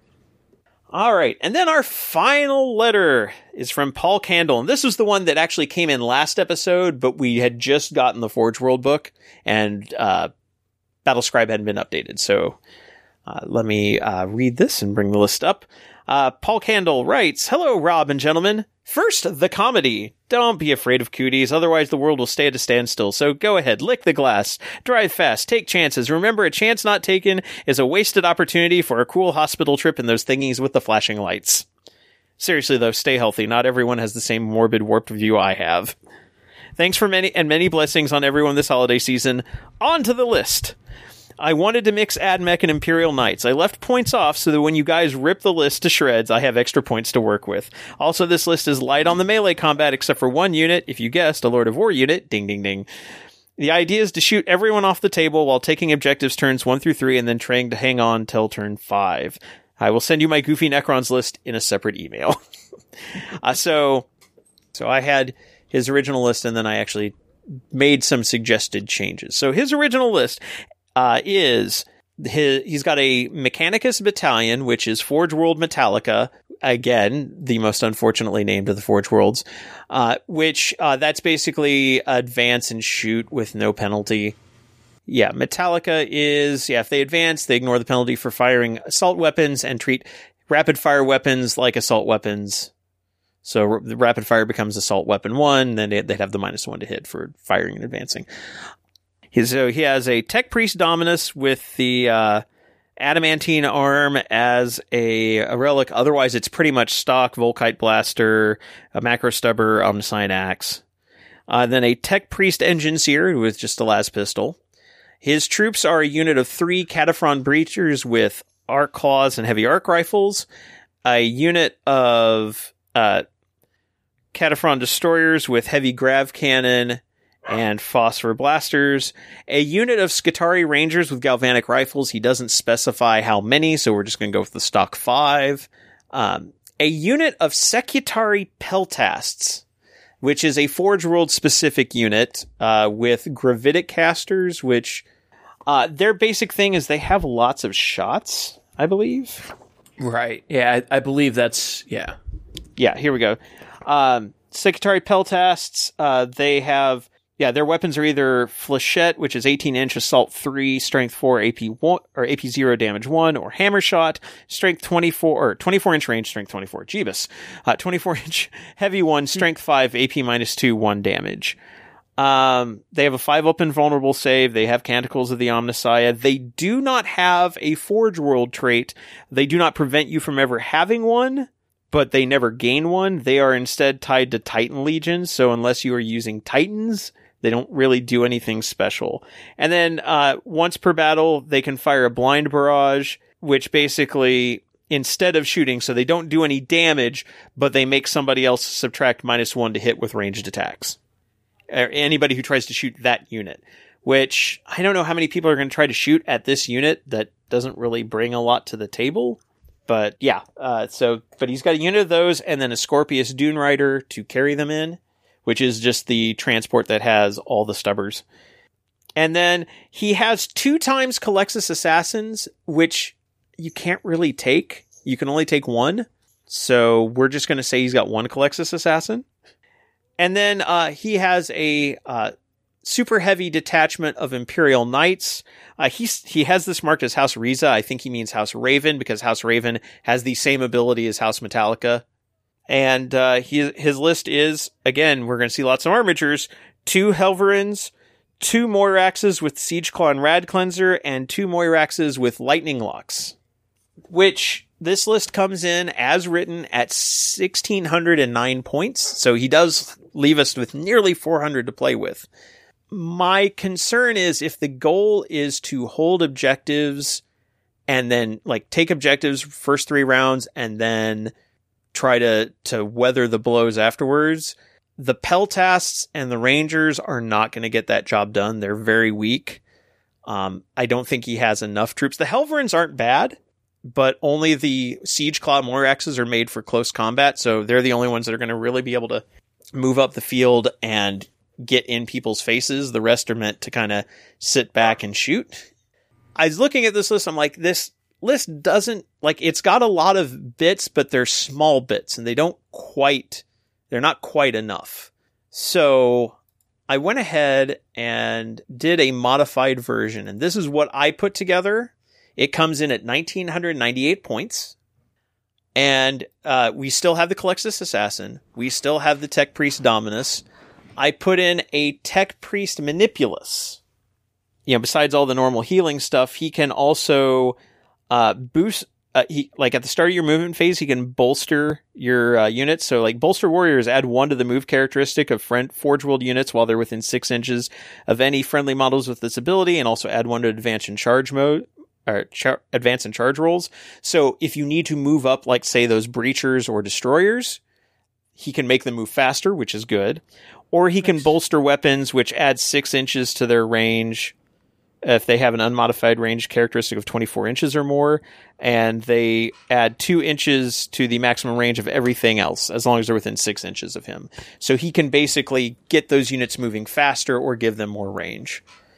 Um, I then added, I I took the uh, Kataphron Breachers and I put six of them in with arc claws and heavy arc rifles. I did a unit of six Kataphron destroyers and I replaced the heavy grav cannon with plasma culverins. It's more expensive, but I think it's just a more generally good weapon. Um, and then two units of rangers for like maybe cap- capping objectives in the back. And we've got extra points. Uh, a unit that I've seen, I, I did some looking at what uh, competitive Mechanicus lists have been using in ninth edition because fortunately, Goonhammer's been keeping a pretty good track of the top three armies at any competitive event that's been happening for those that have been going on. And one unit I saw a lot of and that we actually had points for here was Serberys Raiders, which are the uh, basically the the sniper rangers on on Robo dog horses. Mm-hmm. So two units of five of those because they uh, they are fast. You know, they can ignore like they can pick out characters if need be. They get a free movement at the beginning of the first battle round. They've got three wounds each, so they are you know a unit of five has fifteen wounds that somebody's going to have to chew through. They are only tough three, but they do have a six up and vulnerable. Uh, 12 inches of movement and a free, you know, and a free move the first turn, they're gonna get onto objectives fast. So you can get them onto objectives and then push up with the Kataphrons and then hold those objectives later in the mm. game. Uh, but two units of those. And then I pretty much kept the Imperial Knights as they were because, you know, if the goal is to have a lot of knight bodies, uh, trying to replace these with, you'd like to replace one of them with a knight, you'd have to like take three of the armigers out. And I just, I think that's more of a shift than I want to do. The one thing is to make it a legal detachment, I had to make one of the Helverins a character. Yay. mm, yeah. now, granted, uh, Mechanicus is not one of my is, is not an army. I, I've played against a few uh few Mechanicus armies. Um, I tried putting uh I, I, tried to see if I could fit in uh, Daedalosus, who is the tech priest from Blackstone Fortress Escalation Box. He's pretty good but I, I, just couldn't figure out a, a, good place for him to to slot in and still have the points work out right. Um, you could play around with the Kataphrons a bit because uh, a bit. You could play around with the Kataphrons a bit because the destroyers are like fifty three points a piece. They're you know they they are pricey. The breachers are thirty five points a piece. Um, I looked at uh, other op- options I looked at to see if I could fit in would be the Archaeopter Fusilave, which is the one with all the guns. That one I've seen in a couple of lists as well. Again, it's a fast mobile unit. It doesn't have the ability to really cap objectives though because it is an aircraft. Yeah, I don't have a I don't have a lot to say, but like I do think that um, more more breachers, more destroyers is a good thing. I, I do like the variety of night. You know, the the armiger bodies that are that are out there. I think those are going to be um, targets and things that are difficult to take out, and I think that's going to allow your you to have time to get your destroyers and breachers. Um, you know, up and up and being able to cap objectives. The the raiders are an interesting addition because I I don't think I've ever played against them, but um, I do like the the speed element that they bring to an AdMech army. I I don't think too many people have just because they came out during that period when everything was locked down. so nobody could really play against them. But uh, as I said, you know, they've, they've shown up in a good number of lists and I can see why because they can just Yeah, get the drop on your opponent. Oh, and I was wrong. The Fusilave, uh, if I did, there's no Archaeopter in this list, but the Fusilave is the bomber. So, uh, Oh, okay. having some flyover damage output's not bad. But like I said, it doesn't necessarily help you hold, uh, objectives. I did drop the Secutarii Peltasts from the list because again, I don't, since they don't even benefit from your Forge World choice, I don't think they really bring anything. And I did take the transport out because with the Serberys Raiders and the Manipulus, I think you've got, you can move other things up the board fast enough. And just having some more Cognis heavy stubbers, like if it was the, if it was the other tank with like the, the mortar, I would definitely look at including that. But you've got that heavy weapon covered with all the, the armigers. So I don't think you necessarily need it. right. Uh, again, this is this is a lot of theory hammer for me because you know I haven't had a chance to play against some of the newer Mechanicus stuff, but this is what like I've played against lists with lots of bre- like lots of cataphrons. They are hard to chew through. They're very like, they're very difficult to chew through, especially if they've got a tech priest backing them up. The rangers like that. There's 90 points there of rangers. You could you need at least one one of those two units for troops and i just had enough points to like slot in a second one i figured eh a couple of cheap troop units like i said for holding objectives in Mhm. your deployment zone or to move up to find like if you find one that's just not being currently used by something uh it, it would be good but I, it's this list it, it's still the same basic flavor i think just tuned a bit um, as far as warlord traits, like I didn't really get into to warlord traits. I think there's there's a lot of different options you could go for. Let's see the mechanic. Let's see the Metalica one is order efficiency If a friendly Metalica unit is within six inches of your warlord when it falls back, it can still shoot during its turn, but you must subtract one from that unit's hit rolls in the shooting phase. That's actually not a bad one if it's on the tech priest because if he's uh, following up with one of those uh, breacher units, they if somebody tries to get them stuck in combat, they could then fall back and still shoot. So that would actually be a pretty good way to support them. So there's there's one out of Engine War that's uh, learnings of the the gen the genitor genitor. I don't know how the words pronounced. Genitor, yeah. which is you basically give your warlord an aura ability, and specifically the reason why I think this is useful is that you basically can give breachers and destroyers uh, five up, feel no pain, which is Okay. which can be super useful, especially since you're kind of building that as the core of the army. I think that's useful um, because it just makes them it makes an already two already tough units even that much harder to to break through. Yeah. I didn't really see any of the other like warlord traits out of Engine War, the the codex that jumped out to me as like specifically like not n- none of them are bad, but none of them like are specifically useful. Like there's a couple that allow you to like re-roll your canicles and and things like that, which are just generally useful. But I, I think that ordered efficiency is really good, and I think learnings of the the the genitor is also a, a good one. Also, for your canicles, you might consider swapping out one for the Metalica one.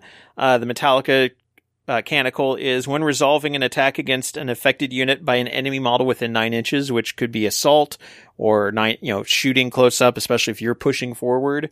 Uh, subtract one from the hit roll. Nice. So just make your guys that much harder to hit. That's always a good ability. So that's one I would consider if you're going to do that swap. But yeah, uh, I think uh, this is at least something I would test out. I, again, I can't necessarily vouch for a lot of it in play, but this seems to be kind like I would put the uh, the Mechanicus portion. You know, this is closer to what you're seeing at a lot of the higher end tables, uh, obviously for a reason. Um, but again, I'm not also I'm seeing enough flexibility. It's just there are some units that are like, well, this unit is really good for certain things. So, Mm-hmm. um, but yeah, uh, so but hopefully, Paul, um, this is close enough to where you were going with it that uh, you can still kind of you know get that same gameplay feel, but with uh, a little bit more, uh, so you know m- maybe a little bit more resiliency and speed, and getting the most out of your uh, Forge World trait. Because like I said, those those peltasts interesting and if you have the models i can understand why you'd want to use them because forge world models but i don't think they necessarily bring anything to the list and not as much as they could so Mhm. and if you have a list you'd like us to look at, or a question you want uh, to have answered, or want our opinion, or just uh, comment, critique, what have you, uh, there's three good ways to do that. Uh, first is our emails. You can email us at our first names at preferredenemies.com. So Rob at, Kevin at, Dennis at, Richard at preferredenemies.com. Uh, second is Facebook. We are at facebook.com slash preferredenemies. You can like us there, follow us, and message us. And third is uh, Twitter. We are at twitter.com slash preferred enemy, singular.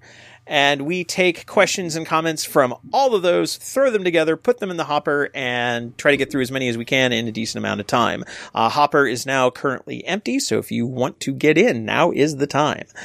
Uh, in addition, uh, we have a Patreon if you want to help support the show. Uh, if you have the extra money available, especially with the holidays coming up and people having, you know, the winter being just a hard time in general, we would recommend uh, donating money to charities, whether they are food banks. I know uh, Texas has been particularly hit hard with food bank needs. They've had, uh, you know, you can see news stories of cars stretching out for miles. So, uh, if there are food banks in your area or rent funds or people who need assistance because, you know, jobs are restricted because of, you know, uh, upcoming, you know, potential lockdowns or anything like that, we recommend uh, supporting those you know, local charities.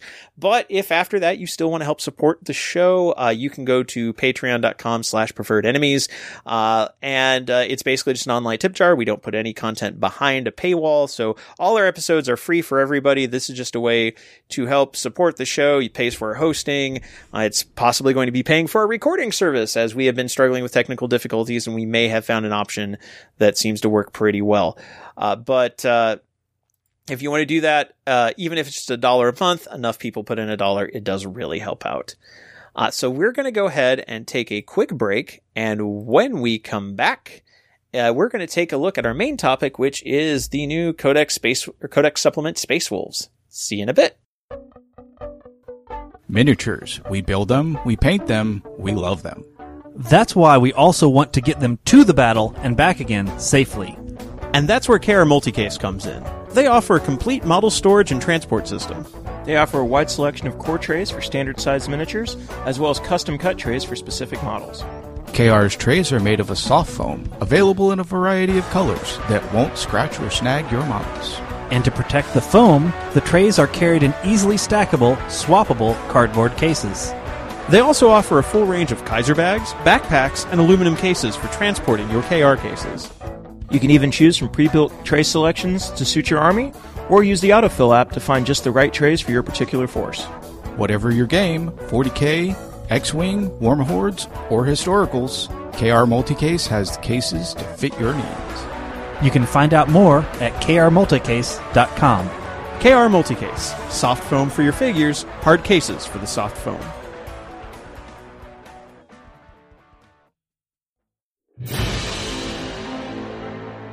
Are you tired of playing on a boring battlefield? Do you want to step up the quality of your gaming table and make your battle look real? Then you need to check out the battle mats from Game Mat. Their professionally designed rubber-based mats are just what your gaming table needs. Available in a variety of styles, with everything from rolling grasslands to urban war zones, winter wastelands to alien deserts, there's a game mat mat to fit any kind of terrain. Their mats are padded, anti slip, waterproof, and when you're done rolling dice and battling on your mat, just roll it up and stick it in the convenient carrying bag for easy transport and storage. And if you don't have a gaming table, they've got you covered with their folding Gboard portable gaming area and their line of pre-painted resin terrain. If you're ready to upgrade your gaming table, head over to www.gamemat.eu and find the gaming mat that's right for you. Game Mat, giving your armies the battlefield they deserve. And we're back, and that means it's time for our main topic, which is our look at Codex Supplement Space Wolves. Uh, that's right, it is now a Codex Supplement, not a standalone book, so you will require Codex Space Marines to play this army. Which I know that's what Kevin had been wishing for, but now way I'm that kind God of sad I have to. ca- Now I'm kind of sad I have to carry two books with me to actually play Space Wolves. Yeah, that- mean, it that's that's the downside, yeah. It does make the book, you know, let, lets them just focus on the space wolfy parts in here. So, and and it is a smaller, thinner book. I will say, like as these have been coming out, so like Death Watch, we're we're not Death Watch, Space Wolves, and then I've got Blood Angels on my shelf now because we have that. And my the amount of space my books are taking up is smaller, which I appreciate. Also, the the taller form factor lets them have a little bit more content on the page and thus a thinner book. But yes, you will require two books to play, and also like you can't just rely on it for your like unit data sheets because you've also got your chapter tactic in here for Space Wolves. So we're going to refer back to Codex Space Marines for a bit. Uh, if you are playing Space Wolves, your chapter tactic is Hunters Unleashed. Uh, each time a model with this tactic makes a melee attack, if that model's unit made a charge move, was charged, or performed a heroic interaction this turn, add one to that unit. Add one to that attack roll. Units with this tactic are eligible to perform heroic interventions as if they were characters. Uh, that last part I think is really cool. Yeah. I mean, the the plus one to hit is good, but be, everybody being able to to move up three inches if there's an enemy within range is great.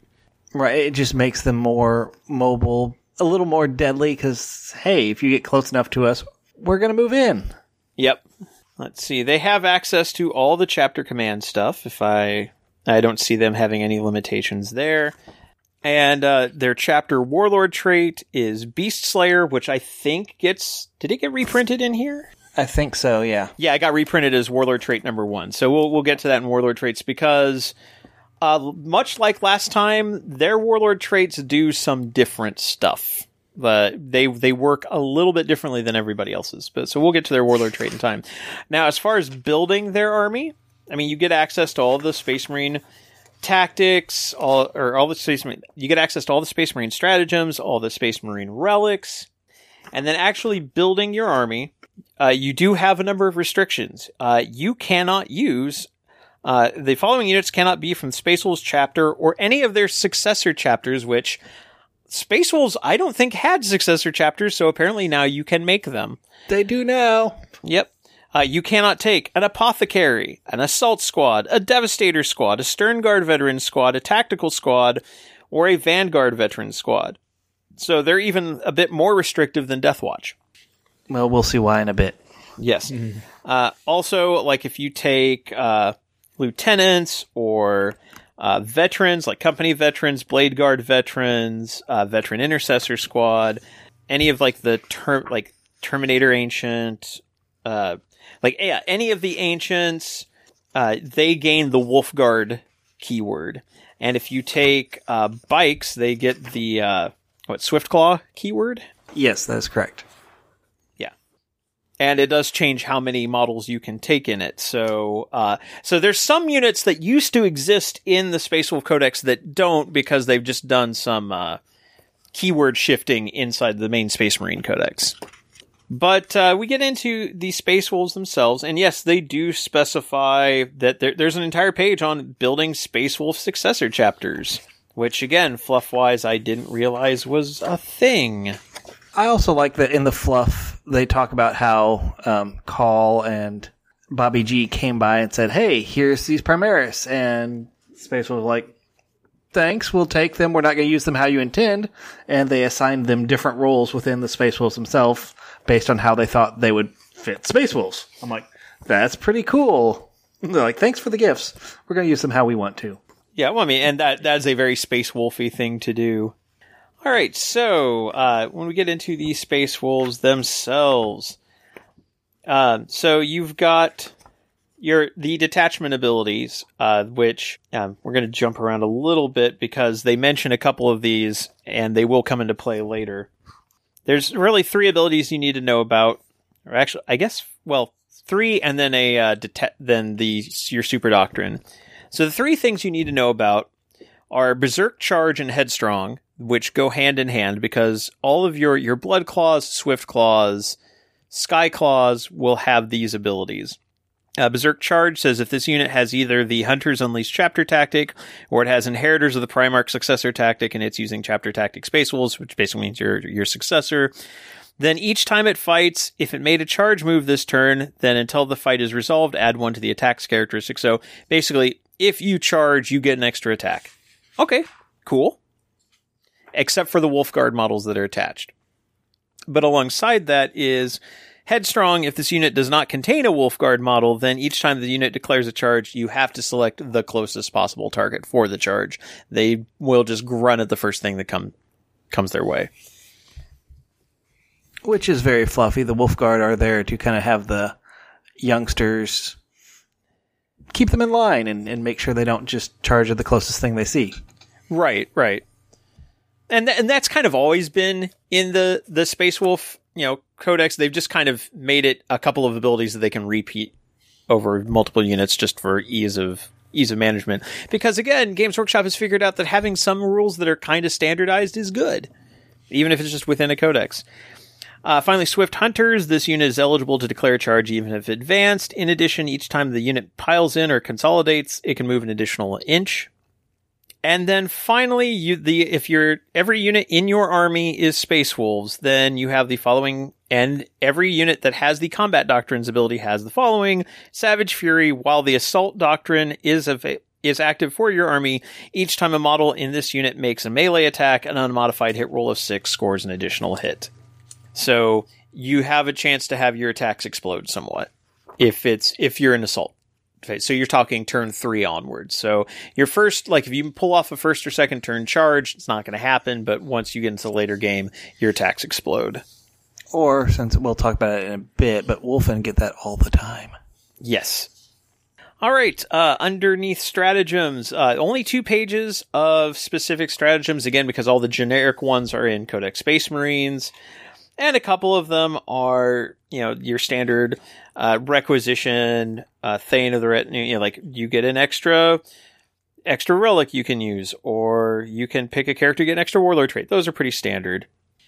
I mean, I kind of like Cloaked by the Storm if you've got a Psyker there because that kind of gives you a bubble of not concealment, but minus one to hit Right. your units. Yeah, and it's not tied to like a cover ability, so anything that ignores cover is still going to have to deal with that minus one.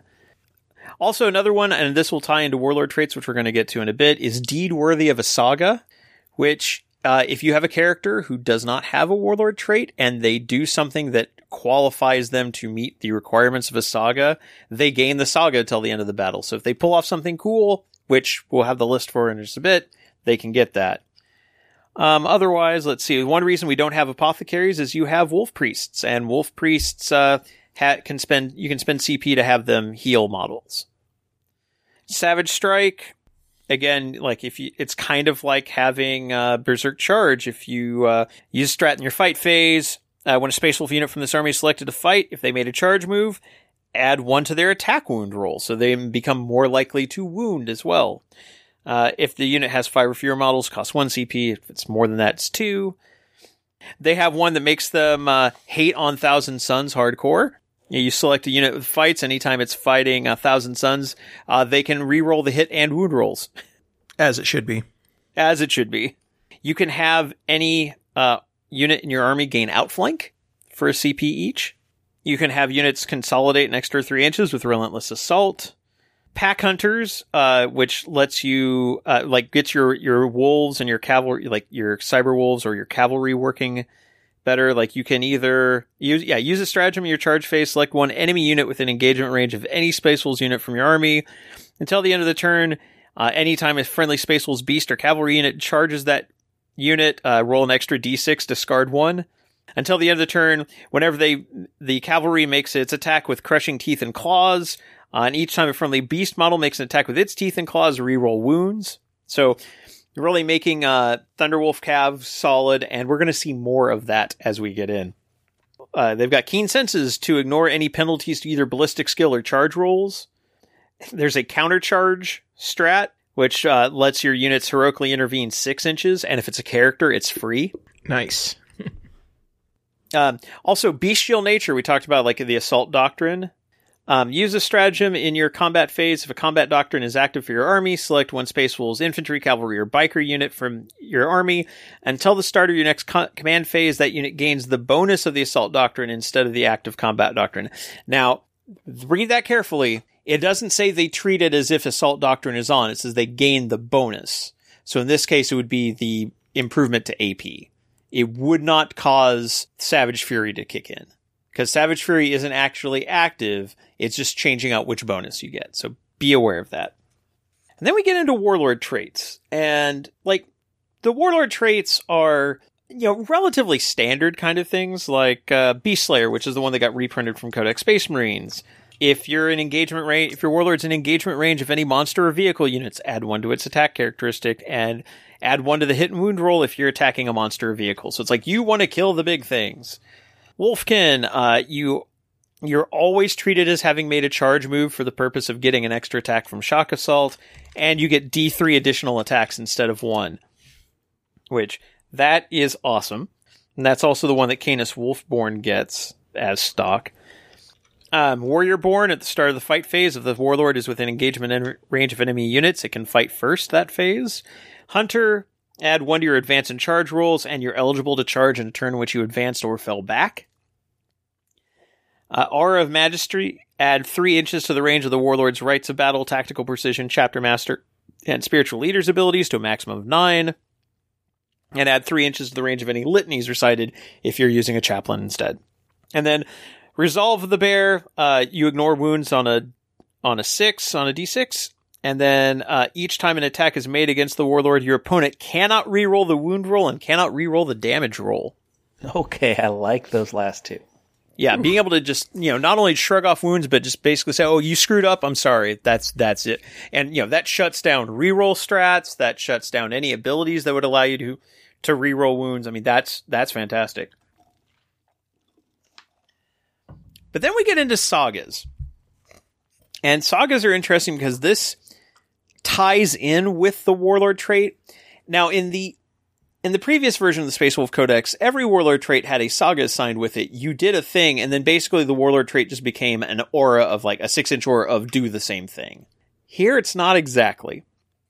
So Beast Slayer. Uh, Beast Slayer, the deed that you have to do for this saga is an enemy monster or vehicle unit is destroyed as the result of an attack made by this model. The saga is and becomes an aura of while a friendly Space Wolf's core I- unit is within six inches of this model, each time a model in that unit makes a melee attack against a monster or vehicle, add one to the attack's wound roll. So it, you get a watered down version of the Warlord trait as an additional aura. It's not the full ability, but it's related to it. Wolfkin, uh, you destroy an enemy model as the result of a melee attack. That one's going to be real easy to pull off.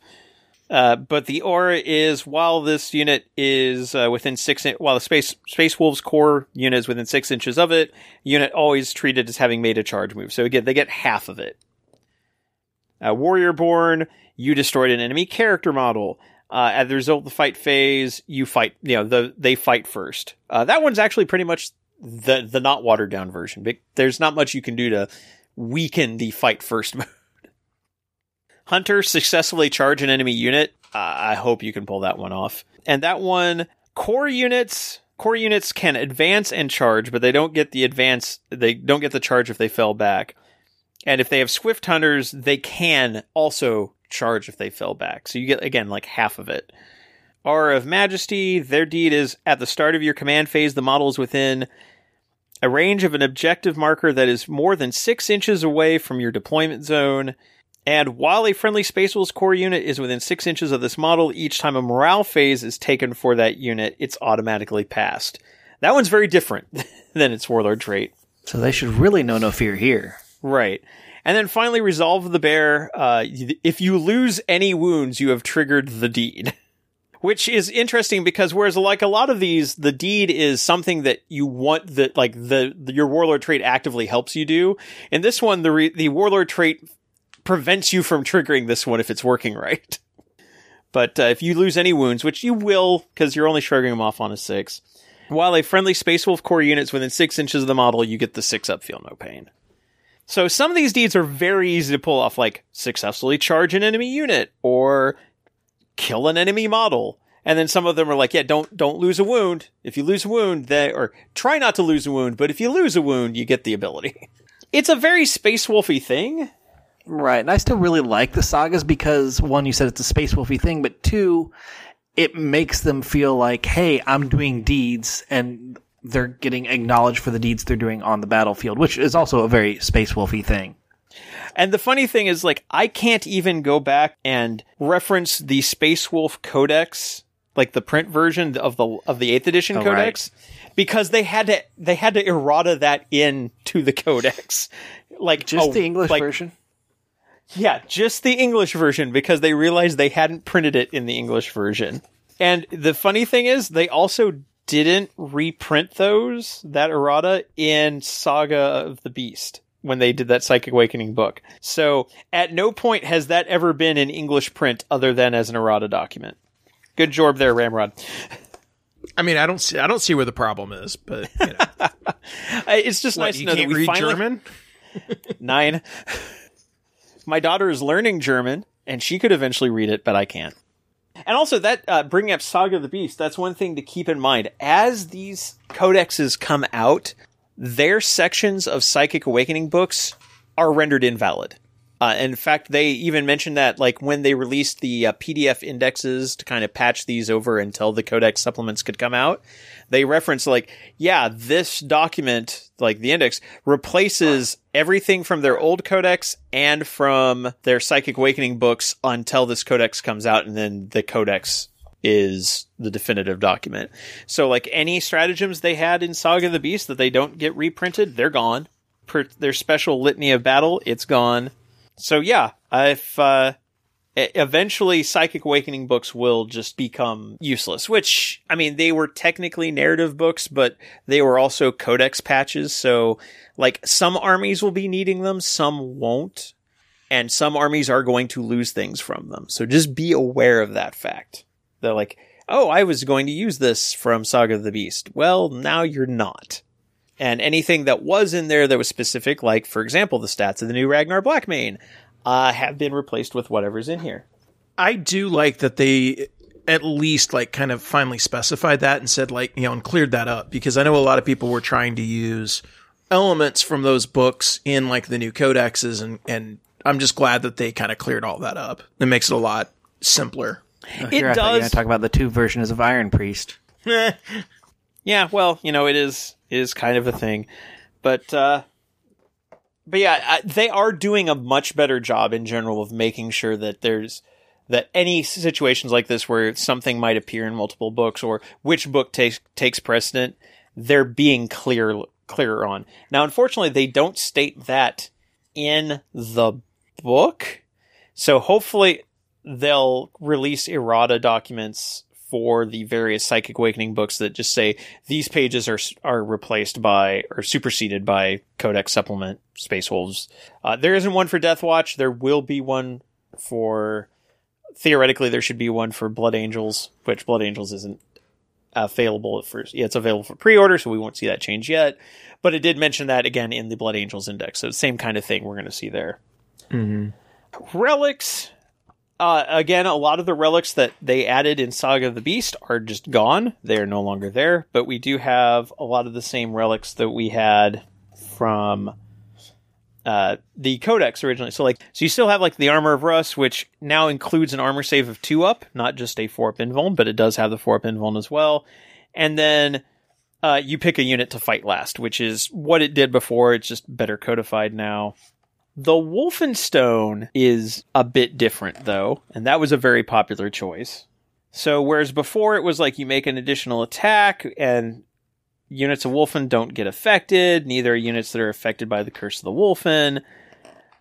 Instead, the Wulfen Stone has uh, Bestial Charge, or which I think is that's pretty much the same power that Wulfen have Yes. because it's basically uh, reroll charge unit, reroll charge rolls, which is what their Wulfen Howl aura does. But the Howl Aura, I think, only works on Blood Claws. This one is any core.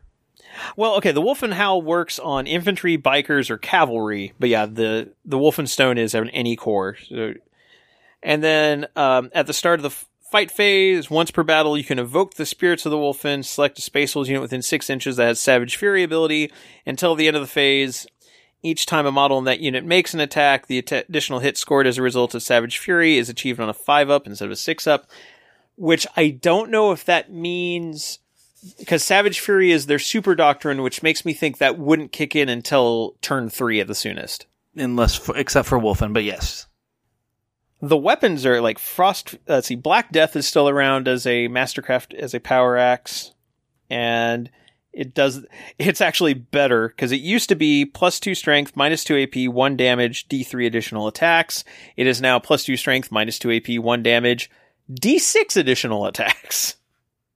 Like, did you like Frost Fury uh, or Krakenbone Sword? I don't think anybody really did, but they're gone. Um, Helm of Durfast is gone. Let's see. Did they bring any of these? Mount- okay, so a couple. Mountain Breaker Helm and Mountain Breaker Helm made it across from Saga of the Beast, which is after making close combat attacks, before they consolidate, you can select an enemy unit within an inch of the bearer, roll a d6 on a 2 up, the model, su- the unit suffers d3 mortal wounds, which is pretty much what it did before there's a lot of, again a lot of stuff that didn't make it across but like it seems like the high points did Yeah, I mean, all these seem like solid relics. I wouldn't mind taking on a unit yeah or Um, a character. Sorry. Right, uh pelt of the Balewolf's actually a really good one to take each time a melee hit is made against the bear subtract one from the attacker's hit roll and wound roll I was also looking at the Psyker one of Storm's Eye. yeah uh, once per turn in your psychic phase, after resolving the effects of a psychic power from the Tempestas discipline that was successfully manifested by the bearer, roll a d6 for each enemy unit within 12 inches. On a 4 up, that enemy unit suffers more a mortal wound. So you can be doing support powers and cause mortal wounds to people, which is pretty nice. Um, and then also the special issue war gear I find interesting because that's where they moved things like the Wolftail Talisman or frost weapons. So like we were wondering what happens to frost weapons when all power weapons have already gotten the plus one strength. And if you make a weapon a frost weapon, which could be a lightning claw, mastercrafted power axe, mastercrafted power sword, power axe, or power sword, add one to the strength and damage characteristic. So now that's going to be a plus two strength total. And yet your power is going to do two damage per swing if it's a frost weapon. Nice. Yeah, the only thing I don't like about this is you used to be able to like give those to the wolf guard that are with um, your troops. Yeah, and now blood claws, and now you can't because those aren't characters. Right, it is a character specific add-on and yeah, it's you are restricted in who can take it. And, you know, if you're making a successor chapter, this is all the relics they get access to unless you spend points on a strat to give more of them. However, there is Thane of the Retinue, which is a 1 CP strat that lets you uh, select one Space Wolf model from your army that has the word Sergeant or Pack Leader in their profile. They can have one of the f- following special issue war, relics uh, mastercrafted weapon, digital weapons, frost weapon, Morkai's teeth bolts. You can only use it once, so you can make one sergeant it. Right. Uh, yeah. So that gets around it, but it, I when I was going through all my Space Wolf models, I all of my Wolf Guard pack leaders had a frost weapon. So yeah.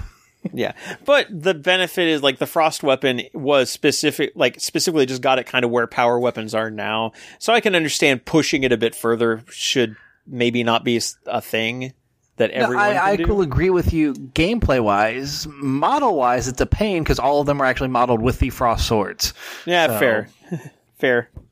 The Tempestas discipline comes back. Uh, we mentioned that when uh, if you're using that relic, and this was actually a thing when the patch came out. Like all of this like the psychic discipline. So like like the Blood Angels discipline was gone and Tempestas was gone from Space Wolves, and like people are like, well, so what? What happens now? What do we do? So it's been restored, and I want to kind of compare it to the old version. Some things, like the order on some of them for randomly generating, is different, but nobody randomly generates. So, uh, although there's there are some that went away, like Fury of the Wolf Spirits is gone. You are no longer going to generate uh, attacks from from Ghost Ravens. Sorry. Uh, but Jaws of the like Jaws of the World Wolf is back, and it works very differently.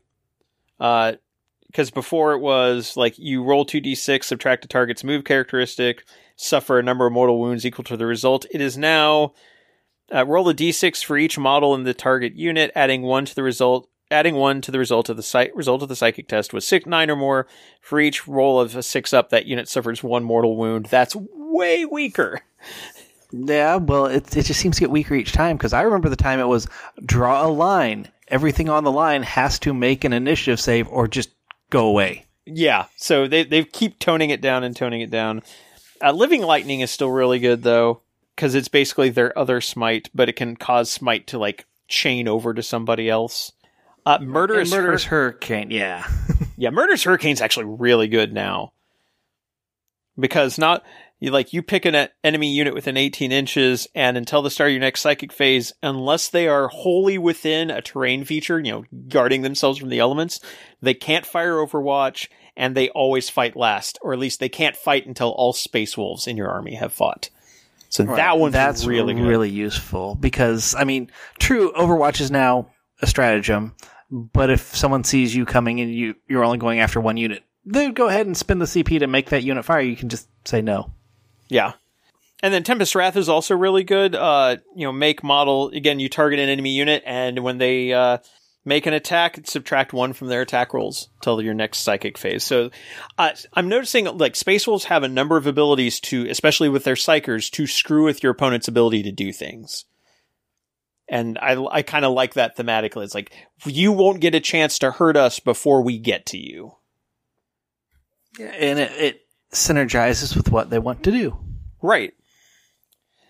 Um, No, then I'm we get pleased. to, yeah, no, I, I I actually, you know, other than Jaws of the World Wolf getting toned, toned down, I actually really like Tempestas. I mean, yeah, once upon a time, it was like the most broken rule in the game. And to the point where that's why they had to come up with the, the one millimeter wide standard for drawing lines because like, okay, so at what point, like, is it the thinness of a, of a, like my tape measure? Like how thick is the line so I know what, what models get crossed under? Um, they get their own, you know, like we saw with Death Watch, they get their own chapter approved, uh, matched play secondary objectives. Which, uh, let's see, glory kills. I th- uh, let's see. If you select this objective, you score victory points as follows, and this is a purge the enemy cho- choice. And I do find it interesting that instead of being spread between like all the different subcategories, they've got two purge the enemy and two no mercy because this is de- this this is space wolves. They want to fight things. Uh, score two victory points if any character units were destroyed by Space Wolves unit from your army during this battle round. If no character units were destroyed, but a character unit suffered three or more wounds as a result of the Space Wolves units, uh, score one victory point instead.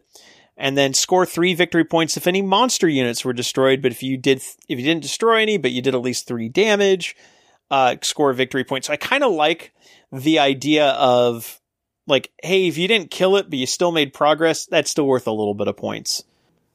But a I mean, character all- monster can't count towards both. Yeah, the only thing I don't like about it that I'll see people complain is, well, maybe on turn one, Rob, I, I hit your character, I don't kill it, so I get a point. But turn two, I kill it, so I get two points. Well, if I just killed it fully on turn one, I would have got only two points. Instead, I got three total. So, And then, no, that's a fair. food, I guess. th- that is a fair critique. That uh, yeah, it you actually can screw yourself on points if you're too effective on that that initial hit. Heroic challenge at the start of your first command phase. You select one Space Wolves character model from your army to issue the challenge, and your opponent must select one character model from their army to accept the challenge. If either player does not have a character model, they must instead select their warlord. Select five vic- or score five victory points at the end of the battle for each of the following conditions that have been achieved. The model that accepted the challenge was destroyed. The model that accepted the challenge was destroyed as the result of a melee attack. The model that accepted the challenge was destroyed as the result of a melee attack made by the model that issued the challenge.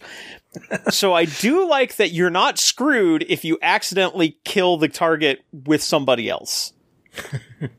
Yeah.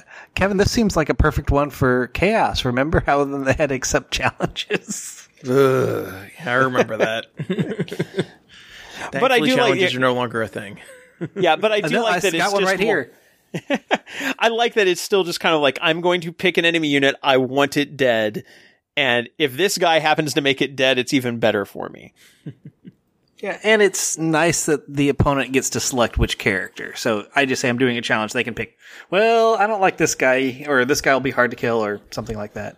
Oh yeah, it's like yeah, I'm not going to pick a character that I actually care about. You can you can try to kill like like let's say it Bobby was my G. s- bad choice, bad choice. No, it's a good choice for the person playing Space Marines. Yeah, that's true. That's true. I guess it depends. Like, are are you more worried about them going after a major character, which they're probably going to do anyway, or do you just like? It, actually is an interesting tactical decision for your opponents. Like, do I put this on a major character, knowing that if this character dies, I'm giving up lots of points, or do I put it on the scrub that I can just keep hidden because they don't have to do anything, but if they die, I lose major point or I give away major points. Then we get to the no, the two no mercy, no respite ones, which is a mighty saga. Uh, if you select this objective, you score two victory points at the end of each battle round for each of the following achieved by your Space Wolves warlord. So it has to be the warlord that does this for a maximum of five victory points. An enemy monster or vehicle loses any wounds as the result of a melee attack made by this warlord. An enemy monster or vehicle unit is destroyed as the result of a melee attack made by this warlord. An enemy character is destroyed as the result of a melee attack by this warlord. Five or more models were destroyed as the result of attacks made by this warlord. At the start of your command phase, this warlord is within range of an objective marker that is wholly within your opponent's deployment zone.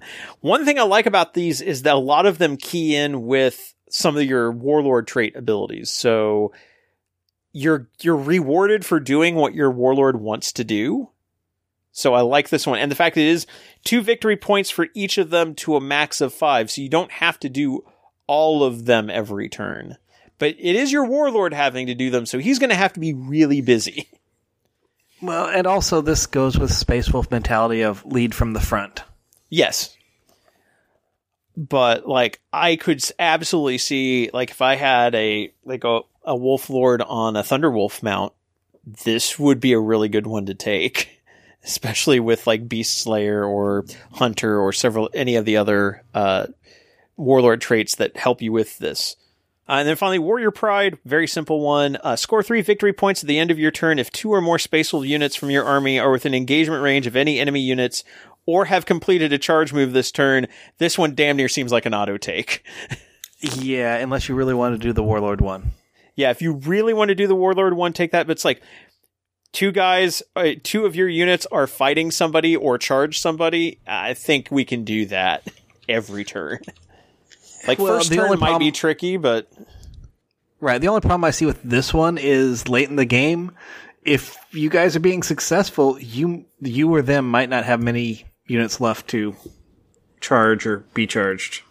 Well, you don't even have to like they just have to be stuck in. Like so if they just get it- they just have to be within engagement range. So Well, I like, mean, once- if I killed all those stuff and you've got your stuff on the other side of the board that I can't run to, uh, true, but if I've been really successful and I'm running out of targets by the end of the game, I've I'm already doing pretty well otherwise. well, that is So- true too. But yeah, Warrior Pride, I mean that one seems like just a really easy one to pull off. Like first like first turn might be tricky, but again, if you've got Thunderwolf No. Cav and, and we'll get to that, yeah, you you can pull this off. Um, we get into Crusade rules. Uh, nothing really, you know, particular. Although I do like some of the agendas.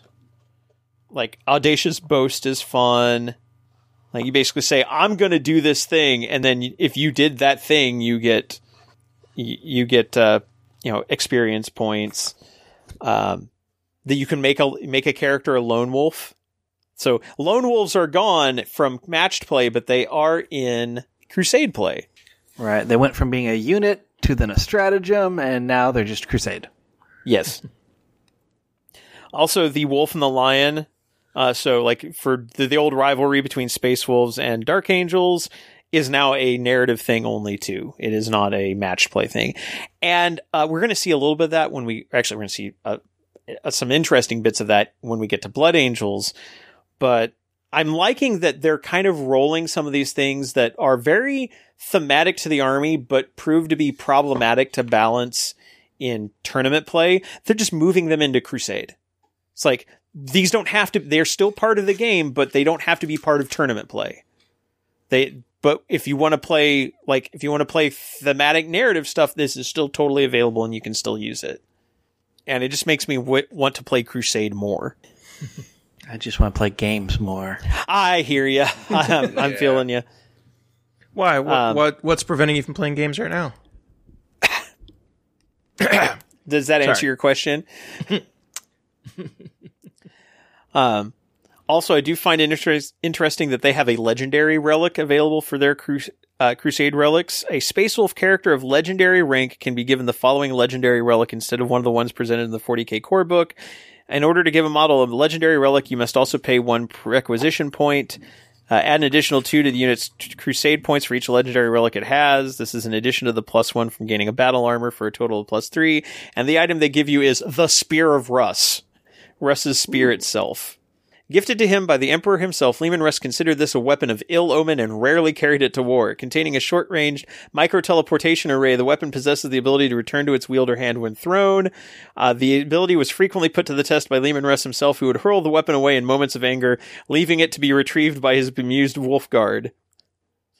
Whether blessed or cursed, the ancient weapon has been used in battle by some of the greatest years of the Space Wolves, turning the tide of many a battle at the crucial moment. Once per battle in your command phase, the bear can take up the Spear of Russ and wield it. If it does, they cannot use any other ranged or melee weapons for the rest of the battle round, but are equipped with the following weapons.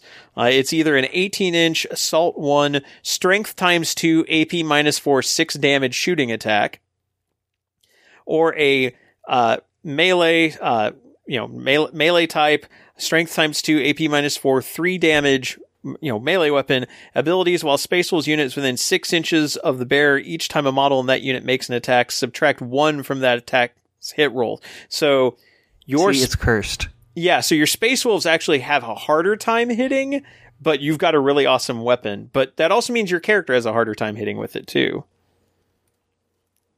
Luckily, it's only once per battle.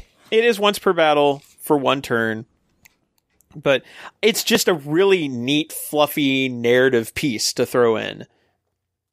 And it's like, as a weapon, it's pretty brutal, especially with the number of attacks that Space Wolves can get, like a Space Wolf character can pull off. So, but I could also see why trying to balance that properly would be tricky in a competitive setting. Because like you could play it so it's like well my i already hit on two so okay now i hit on threes like a power fist and i'll make sure i'm not within six inches of anybody else so they're not affected so i mean like you could easily see somebody trying to do a uh, like a smash wolf lord with this spear competitively. So instead there's like nah we're just going to make that narrative and then we don't have to worry about trying to rebalance it for competitive play and then finally, we get to our data sheets, and there. I mean, there are some things that definitely changed. Uh, points values wise, compared to the uh, to chapter approved 2020, uh, most of the points increases would be comparative for like the w- number of wounds going up on models.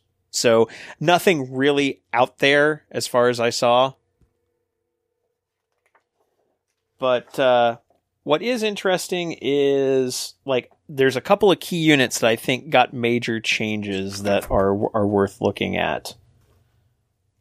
Specifically, um, I mean, like they've got okay. So Space Wolves have a ton of characters. They probably have more char. I think they have more characters than Ultramarines, which would make them like the most character driven chapter. Which makes sense. Again, thematically, Space Wolves are all about big damn heroes charting sagas for themselves. So it makes sense that they have a ton of characters. Although one option is gone now. Which one is The that? old, the old school Njal Stormcaller in power armor, Yes, he is Terminator armor only now. which is fine. That's his newer model. Well, of course, you know that's what they're going to do. And I don't know why, but I might want the Santa sleigh. Just because like- Logan Grimnar that has the the assault in charge or advance in charge rule. So it's like, oh, he can get in there and lead from the front. Yeah, giving him Swift Hunters is really nice. Um, now he doesn't have Alpha Predator anymore, so he can't reroll failed charges. Or is that what Swift Hunt? No, Swift Hunters just says he can advance in charge. Correct. I do like that he is always considered to have his deed associate complete. What and his warlord trait is he always has uh, aura of majesty, so he always has the. Uh, so his auras are three inches more, and he always has the six inch bubble of auto pass morale, which fits actually because his old sense. ability and his old ability was you did not need to take morale tests if you were within six inches of him. So that that basically gives him that ability, just tied into his warlord trait. But yeah, Njal's only in his uh, his Terminator armor. Uh, Bjorn is slower. He's only six it moves six inches instead of eight, but he does have duty eternal like all other dreadnoughts, so he he ignores one wound. But he and he still has his legendary tenacity of five up. But he doesn't. He also no longer gives you an extra command point. Yeah, I saw that and I was halfway sad, but they've reworked how command points work, so it, it's it works out. Yeah.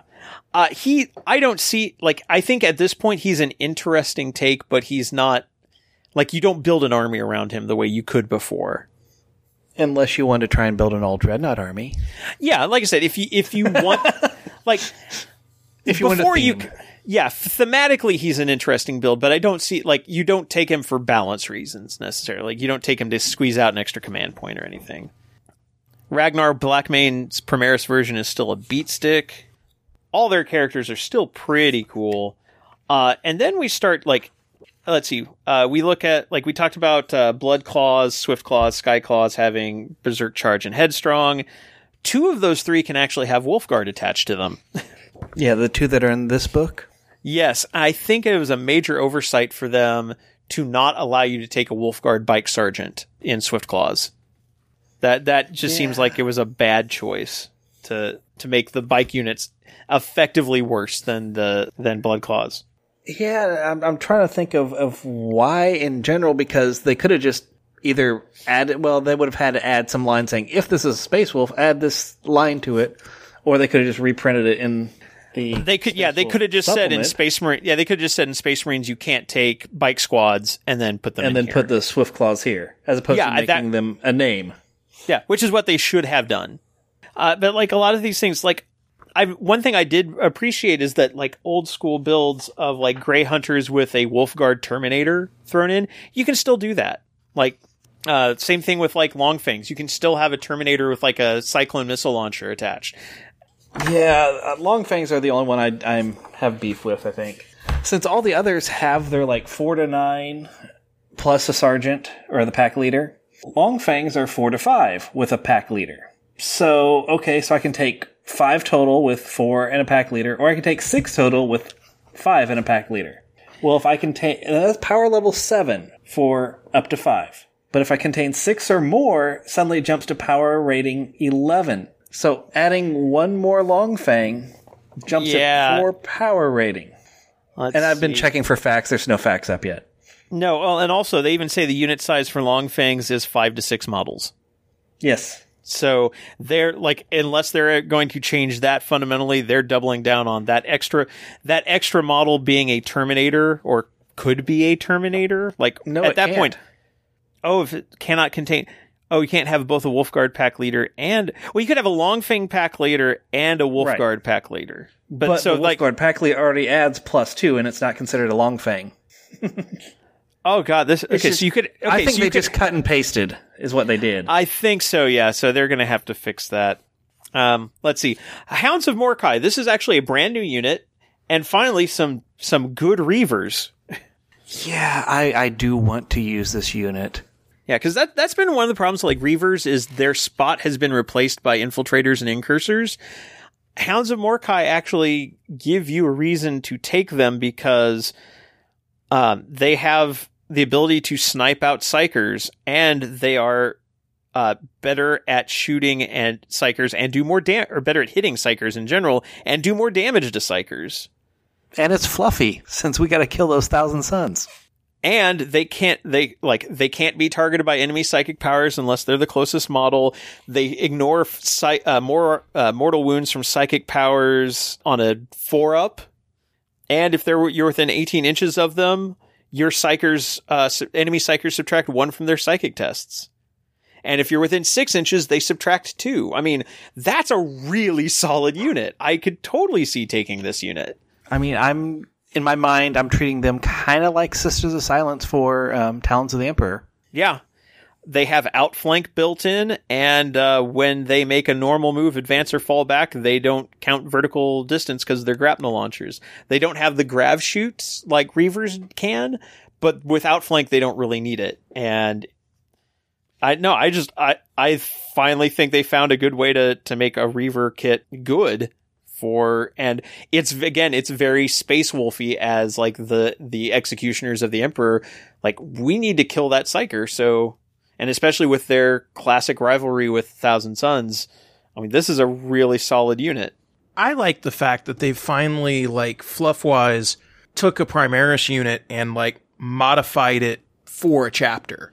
Because you hadn't really yes. seen that either. Like, uh, it makes sense that, like, Blood Angels would have Death Company Primaris units, or, you know, a version of, like, Sanguinary Guard that are Primaris, or stuff like that. And I think that that is, creates some really, it opens some really interesting doors to kind of make Primaris a little more, um, fluffy than just kind of the generic units they are right now.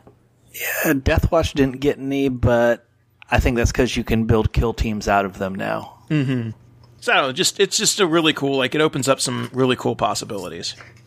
and then we're gonna get to Wulfen and Wulfen got nerfed hard I mean let let's I'm just not gonna I I'm mean, not gonna I, I will agree with that, but I, I will also say now instead of a must take, they're eh, if you need to buff something, take them.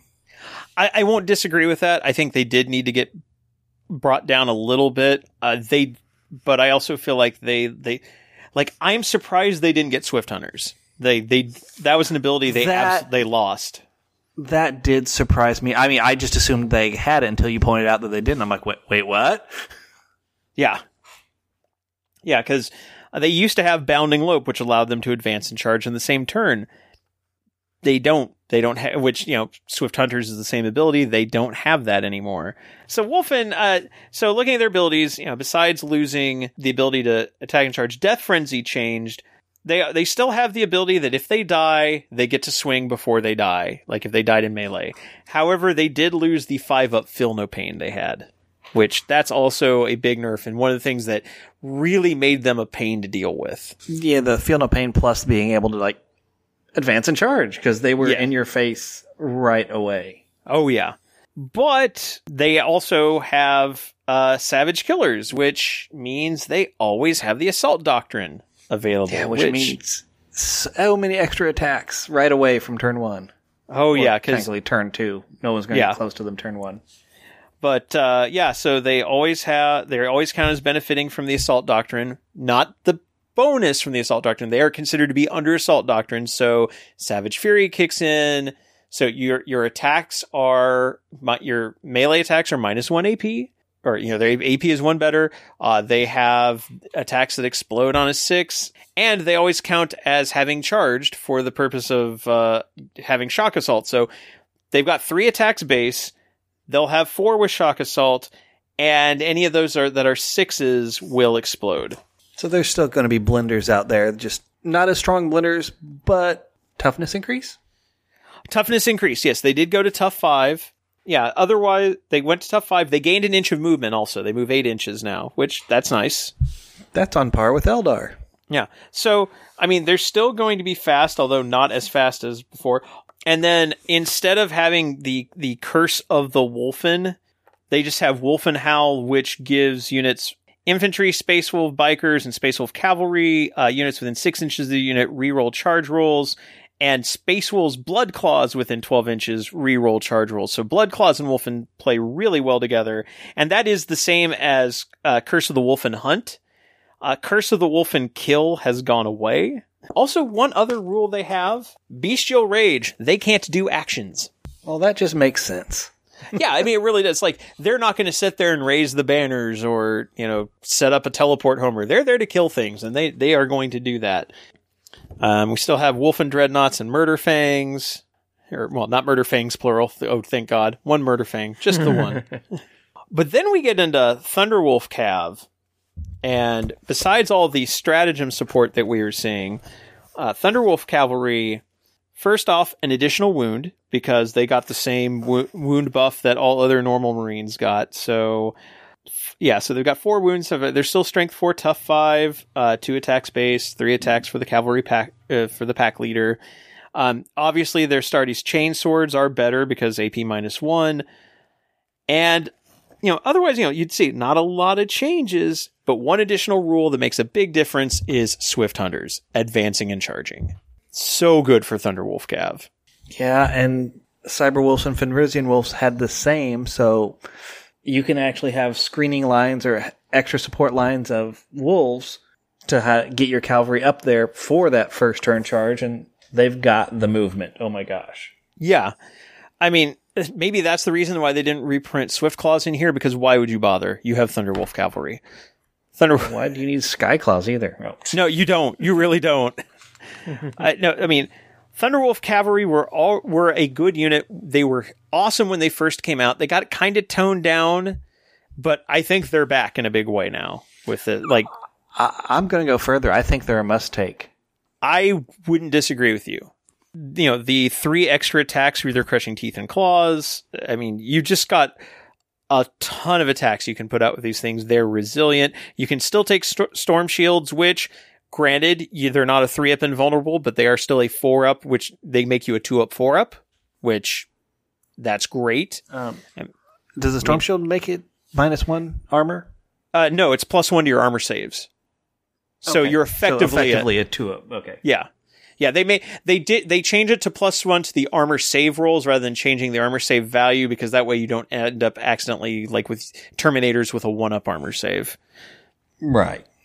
But being able to shrug off small arms fire on like a two up is fantastic for this unit. So I mean Thunderwolf Cav, I yeah, they may very well be a must take for this army at this point. They're I mean they were always good. This just makes them one of the best units in the army. We talked about the problems with the Longfang army building, especially as power levels involved. Right, but that's the only downside about the Long Fangs. Past that, it's as it always has been. As you said, Rob, you can still take the Wolf Guardian Terminator armor, put a Cyclone missile launcher on them. The pack leader is still useless, but he's only there to technically give somebody a two up ballistic skill for a shot. So Yeah. And then finally the Stormfang and Stormwolf, which still can't you can carry Wulfen, they can't carry they can carry Wulfen and Terminators, not Primaris models. and it even calls that out. It does. They can even take Centurions. You do have Space Wolf Centurions now. You can do that. And see that that's my biggest complaint about this book is I can flip through this book and in my mind this is everything I need to play Space Wolves and then I totally forget Centurions, aggressors, intercessors, all of the Primaris cuz they're not other than the Hounds of Morkai, they're not referenced in here really. So I don't see them, I forget about them. And that's why I'll have to like go back to what Kevin said. I'll have to now use two books to go flip back and forth between now what can I take in here that I want that's not already in my collection and already a Space Wolf? So Yeah. No, it, it's And I didn't- it's a and it's I a didn't legit feel that with Death Watch because Death Watch had what three or four units. So Death Watch felt more like I'm a Space Marine army and here's some extra things. This feels like it should be. It's kind of the other way around where the Space Wolf book is the army and the Space Marine book is the other things to add to it. I mean, all I have to say about that is, you know, get good, noob. It's it's a learning curve. Uh, Blood Angels have have kind of the same thing, and it's trying to figure out like what. Okay, so what Blood Angel stuff do I have access to now that I didn't have before, and is it stuff I'm gonna take? Like, you know, like for Space Wolves, like are even Assault Centurions they move pretty slowly? Are they worth taking, or are you better off just focusing on the very Space Wolfy stuff? I mean. Other than like having to take some of your characters from the core book, unless you're using named characters, like you know how much of your army is really going to be non space wolf specific stuff and and maybe and and i'm not asking that it's kind of like yeah like you'd ever take it it's like No, is that it's, some- it's a valid question. I mean, I am going to take some aggressors, but that's only because I had, I think in one of the things that maybe had Ghazghkull and Ragnar, there were some Space Wolf aggressors in there that actually had the shoulder pads and everything. So I'm like, I've already built them. So I'm going to use them. They're going to be slow as heck, going five inches around. But at least I gave them flamers so I can advance with them and they can still hit. so, I mean, and I don't know how good they're going to be. I want to try them out. But right.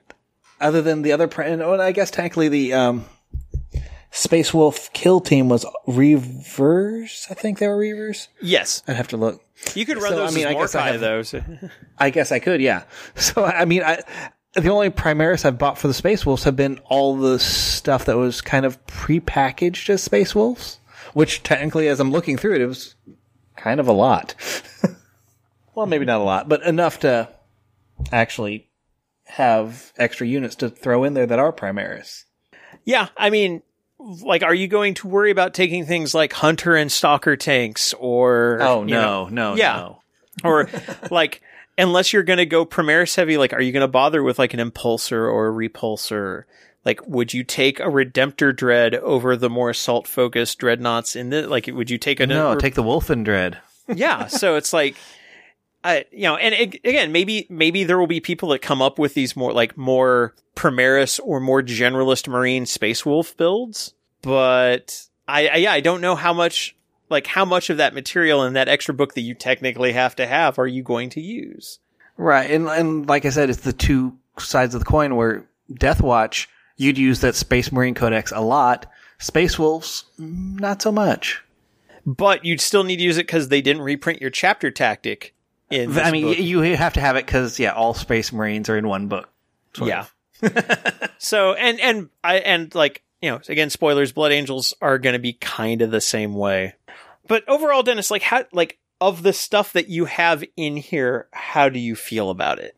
Oh, I'm thrilled with this. I mean, a lot of my complaints are mostly hobby and painting complaints. Um, like I've already mentioned the Frost Sword one. Um, I've kind of haven't mentioned. We didn't talk about it fully, but in the Codex supplement, there are pages that talk about the the runic numbering they use, the shoulder pads they use for the different pack markings, and I need to go redo mine because how I'm going to build the squads now is going to be different. So I need to repaint shoulder pads. And I'm technically not looking forward to that.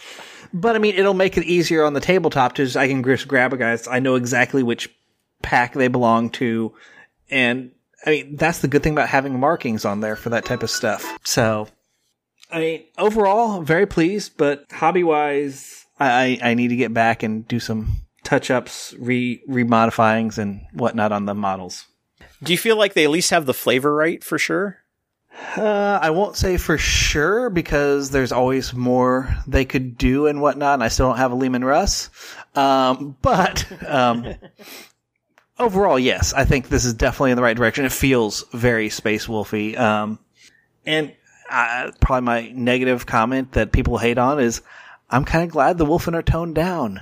Because the Wulfen were the lost chapter and they should not have been one of the 13 come back and be everywhere. I like that they've been toned down to where now they're just one of the 13 again. And all the other Space Wolf chapters can kind of integrate and make for army for the High King. Yeah. Don't disagree. I don't know what you're talking about. You've got multiple options for Leman Russ. Like there's like three or four different variants.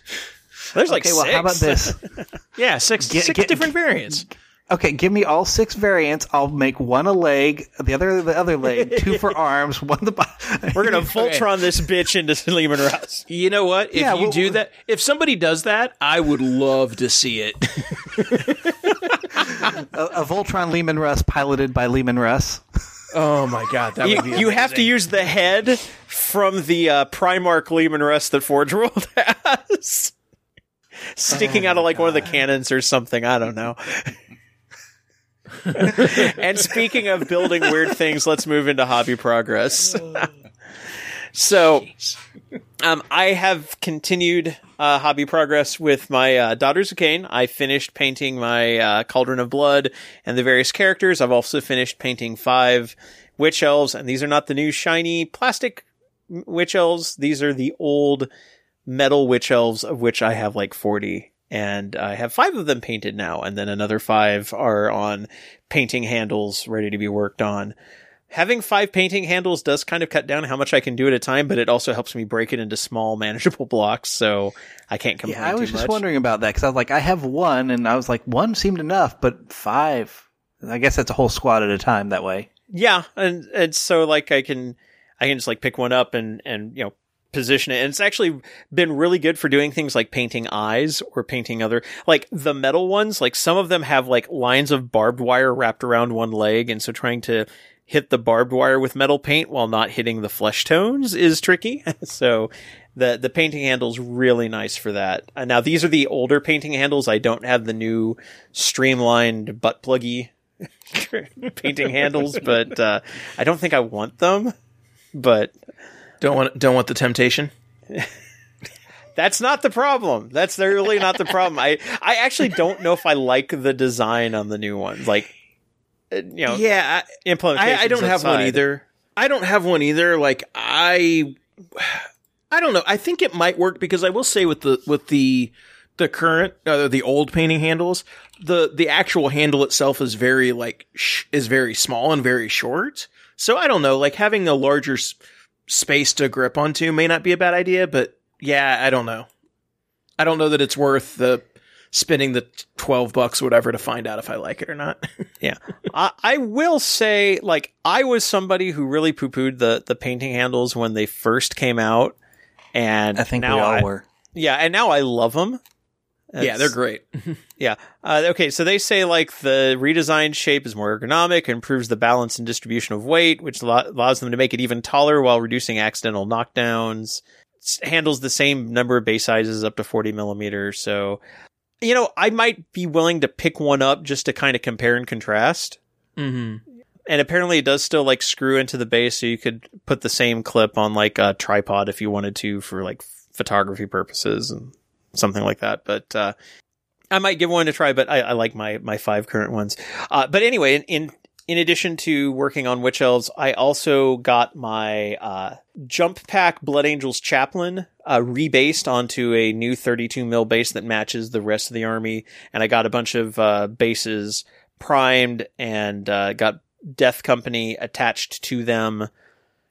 That were like the Death Company were like halfway through painting, but I wanted to change. I was changing like army like basing themes when I started working on my Primaris stuff. So like, oh, I need to get these all uh, standardized together. So I've got a bunch of bases ready for them, and I've got so I, I moved my Death Company to a new base, and that base is fully painted now. I also moved uh, a listener a few years ago uh, sent me an Astorath the Grim to use. And so I got him rebased onto new bases too, because I definitely want to do some jump jump uh, Death Company to go along with my just like Premiere stuff. So uh, that that is still in process, but I'm going to wait to start on really finishing up painting them until I can finish up a couple more squads of Witch Elves to get to a at least a small point playable amount of uh, Age of Sigmar Daughters of Khaine. So that that is what I've been doing. I've just kind of been in build mode. Um, I've put together two units of the Ulfton destroyers. For Necrons, I put together the Silent King, which actually the model wasn't nearly as difficult as I expected it to be. It actually went together pretty quickly. I put together a couple heavy destroyers and like just basically a few, you know, some models that I had left over that I that I hadn't yet built. So it's really just kind of building all of that stuff. I need to set down. I need to figure out what I'm going to try to play for LVO this year uh, for the friendly and build that list out and see if I can get it painted in time because I've got approximately two months. Um, and I just it's I've been a little bit lazy the last couple of weeks, not wanting to work on painting, so I need to get kind of back into that headspace. And you work best under pressure. I work fastest under pressure. I wouldn't say best. I, I wouldn't I wouldn't use the word best to describe any of my painting. We'll put it that way. but fast, yes. Uh, I guess for me, painting wise, I'm working on Snarl's Fangs Rippas, which is Warhammer Underworlds, um, because that's kind of what I'm prepping to do in spare time, because you can do that very small and and hopefully I'll get a game in February, March, maybe sometime. But um, then for Space Wolves, I'm, as I kind of noted before, starting to put them in, pull them out of the foam and put them in um, little Ziploc snack bags, so then I can have units together. So then I can just grab a bag and then I'll start working on on getting them done. Although there's a lot of them, so getting them done might be a year long project so we'll see how far I get in the next like two weeks. I haven't done anything. I've been lazy. You've also been like work is finally starting to slow down for you, I think, too, right? Yeah, yeah, it is. I'm starting to to get to the point where like I need to start doing something, but it it's still that and and well, another magic set came out and like a lot of times that just ends up dominating dominating my hobby space is just piles and piles of little cards. I, I know those feels. I've got like three stacks of them on my desk right now. and I know those feels because I now have a hobby table and it makes it so much easier to get 40k stuff done because I've now dedicated a table to it. I, I have a hobby table, but it's increasingly filling filling up with completed models that I don't have storage for yet. So it's it's a display table at the moment, and you need to get more storage, which means I just need to buy more KR stuff. I did get KR stuff for my Blood Angels finally, so there and there. But uh, now I've got Daughters of Khaine, and I'm going to have more Death Guard stuff eventually, and I've got Emperor's Children stuff, and I have a problem. Not not as bad as Kevin, but I have a problem. Hey, don't. hey, you're. Shut up. That's hear that bus? I just threw you right under it. You know, I, I really want to argue, but shut up. It's okay, Kevin. We all feel the pain. Well, Yeah. Kevin, uh, Kevin, I'll make it up to you, and uh, you can pick the topic for the morale phase this time. Yay! Um, Kevin, are are you pondering what I'm pondering? Sure, but if we call them sand meals, how are we going to get the children to eat them? Um, sorry. yeah, so uh, the the topic for this one is the Animaniacs reboot, uh, which also maybe more importantly is also a Pinky and the Brain reboot, and Yes. uh, it's fantastic. It's amazing because they've managed. So Animaniacs growing up was one of my favorite shows. It, it hit right at the point. I think it came out in '93, so I was 11 to like 16 when it was on the air. It was like just perfect timing for me in particular. Like it holds a special place in my heart. When I heard they were doing the Hulu reboot, I was ecstatic, and- but I was also trying to be like, okay, maybe it's not as good as I remember it. Maybe it won't be aimed for me. And it it it is. It's just as good as I remember it. Like the the only downside is uh by it's it's definitely not a show that you binge watch because they do a lot of the same like repetitive jokes. So like I did notice after watching like four episodes in a row and I'm like, "Oh, they made that same reboot joke like 5 times."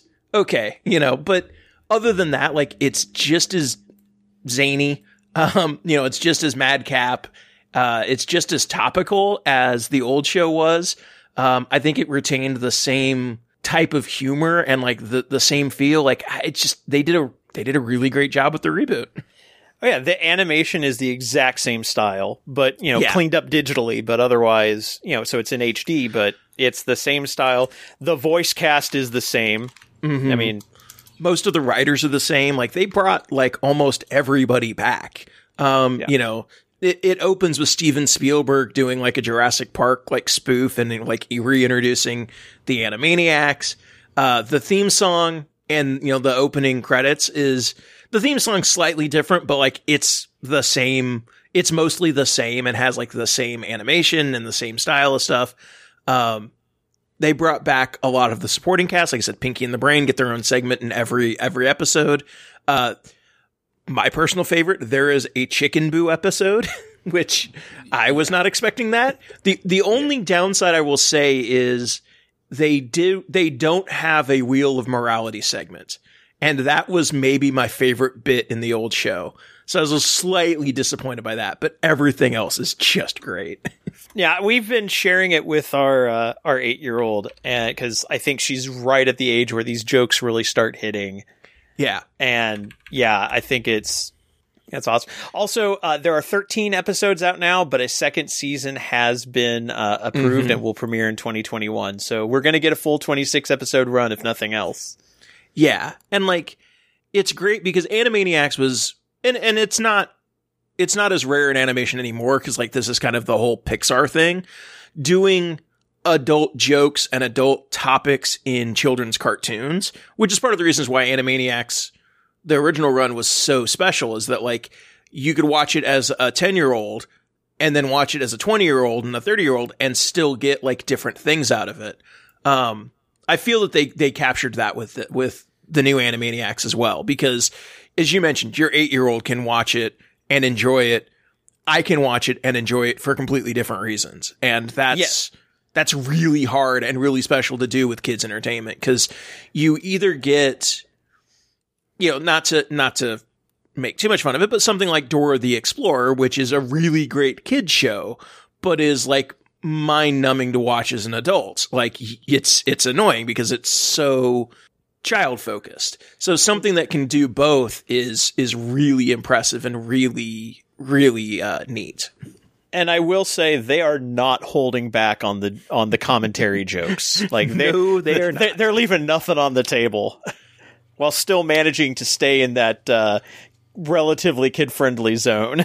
Yeah, but that's but that's always what the original Animaniacs was. Like it didn't back away from political humor and modern events. Like they they have a Bill Clinton saxophone joke like in the opening, you know, in the opening song for the old show. So it's like they're not you know, they're not shying away from that stuff and and they never have. And anybody and they they even kind of make fun of it in the new theme song for the new show that like people who are complaining about that oh the show's different or it's tackling these things that it did before it's like no we've always done this like Yeah, it's yeah I also like the fact they pointed out that the writers were writing these episodes in 2018, so they have no idea what's happening in 2020, so they just randomly guess. that was pretty funny yeah, yeah that was that was a funny bit yeah. But yeah, no, it's it is it's a fantastic series, and I can my one dream that if this does well, that not only do we maybe get another season or two, although I, I like one season of 26 episodes would be great, and I'd be happy Oh, with that. yeah. But what I would love to see spin off of this, if it could, would be a, a new season of Freakazoid. Which is from the same oh, animation, yeah. you know, same animation block and had a lot of the same vibe, only more so. So Right. I one can only dream. A lot But if we, it, but if this is all we get, I'm happy. You know, like Animaniacs, this Animaniacs is, is awesome. yeah Well, I think uh, that wraps up episode 228. As I said, next time we will be back with a look at the Blood Angels Codex, and then sometime around the the beginning of the year, like obviously we'll do a year end. You know, the year that was Warhammer 40k in the age of COVID. But uh, 2021, uh, we'll look at launching with maybe an episode on on on how to play Ninth Edition. So. Uh, maybe we can bring in some people who have had a little bit more experience of playing it than we have at the moment. But until next time, I'm your host, Rob. Kevin Dennis? And Richard. Good night, good gaming, and uh, get yourself some wolves.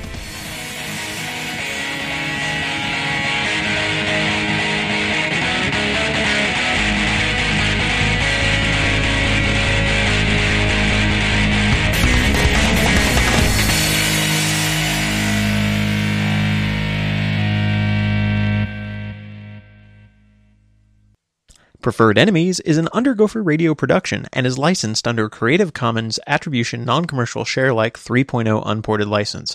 Our theme music is Metal Slug 2 Super Vehicle 001/2 No Need to Reload, originally by Takushi Hiyamuta and remixed by Roataka, courtesy of OC Remix. It can be found at ocremix.com.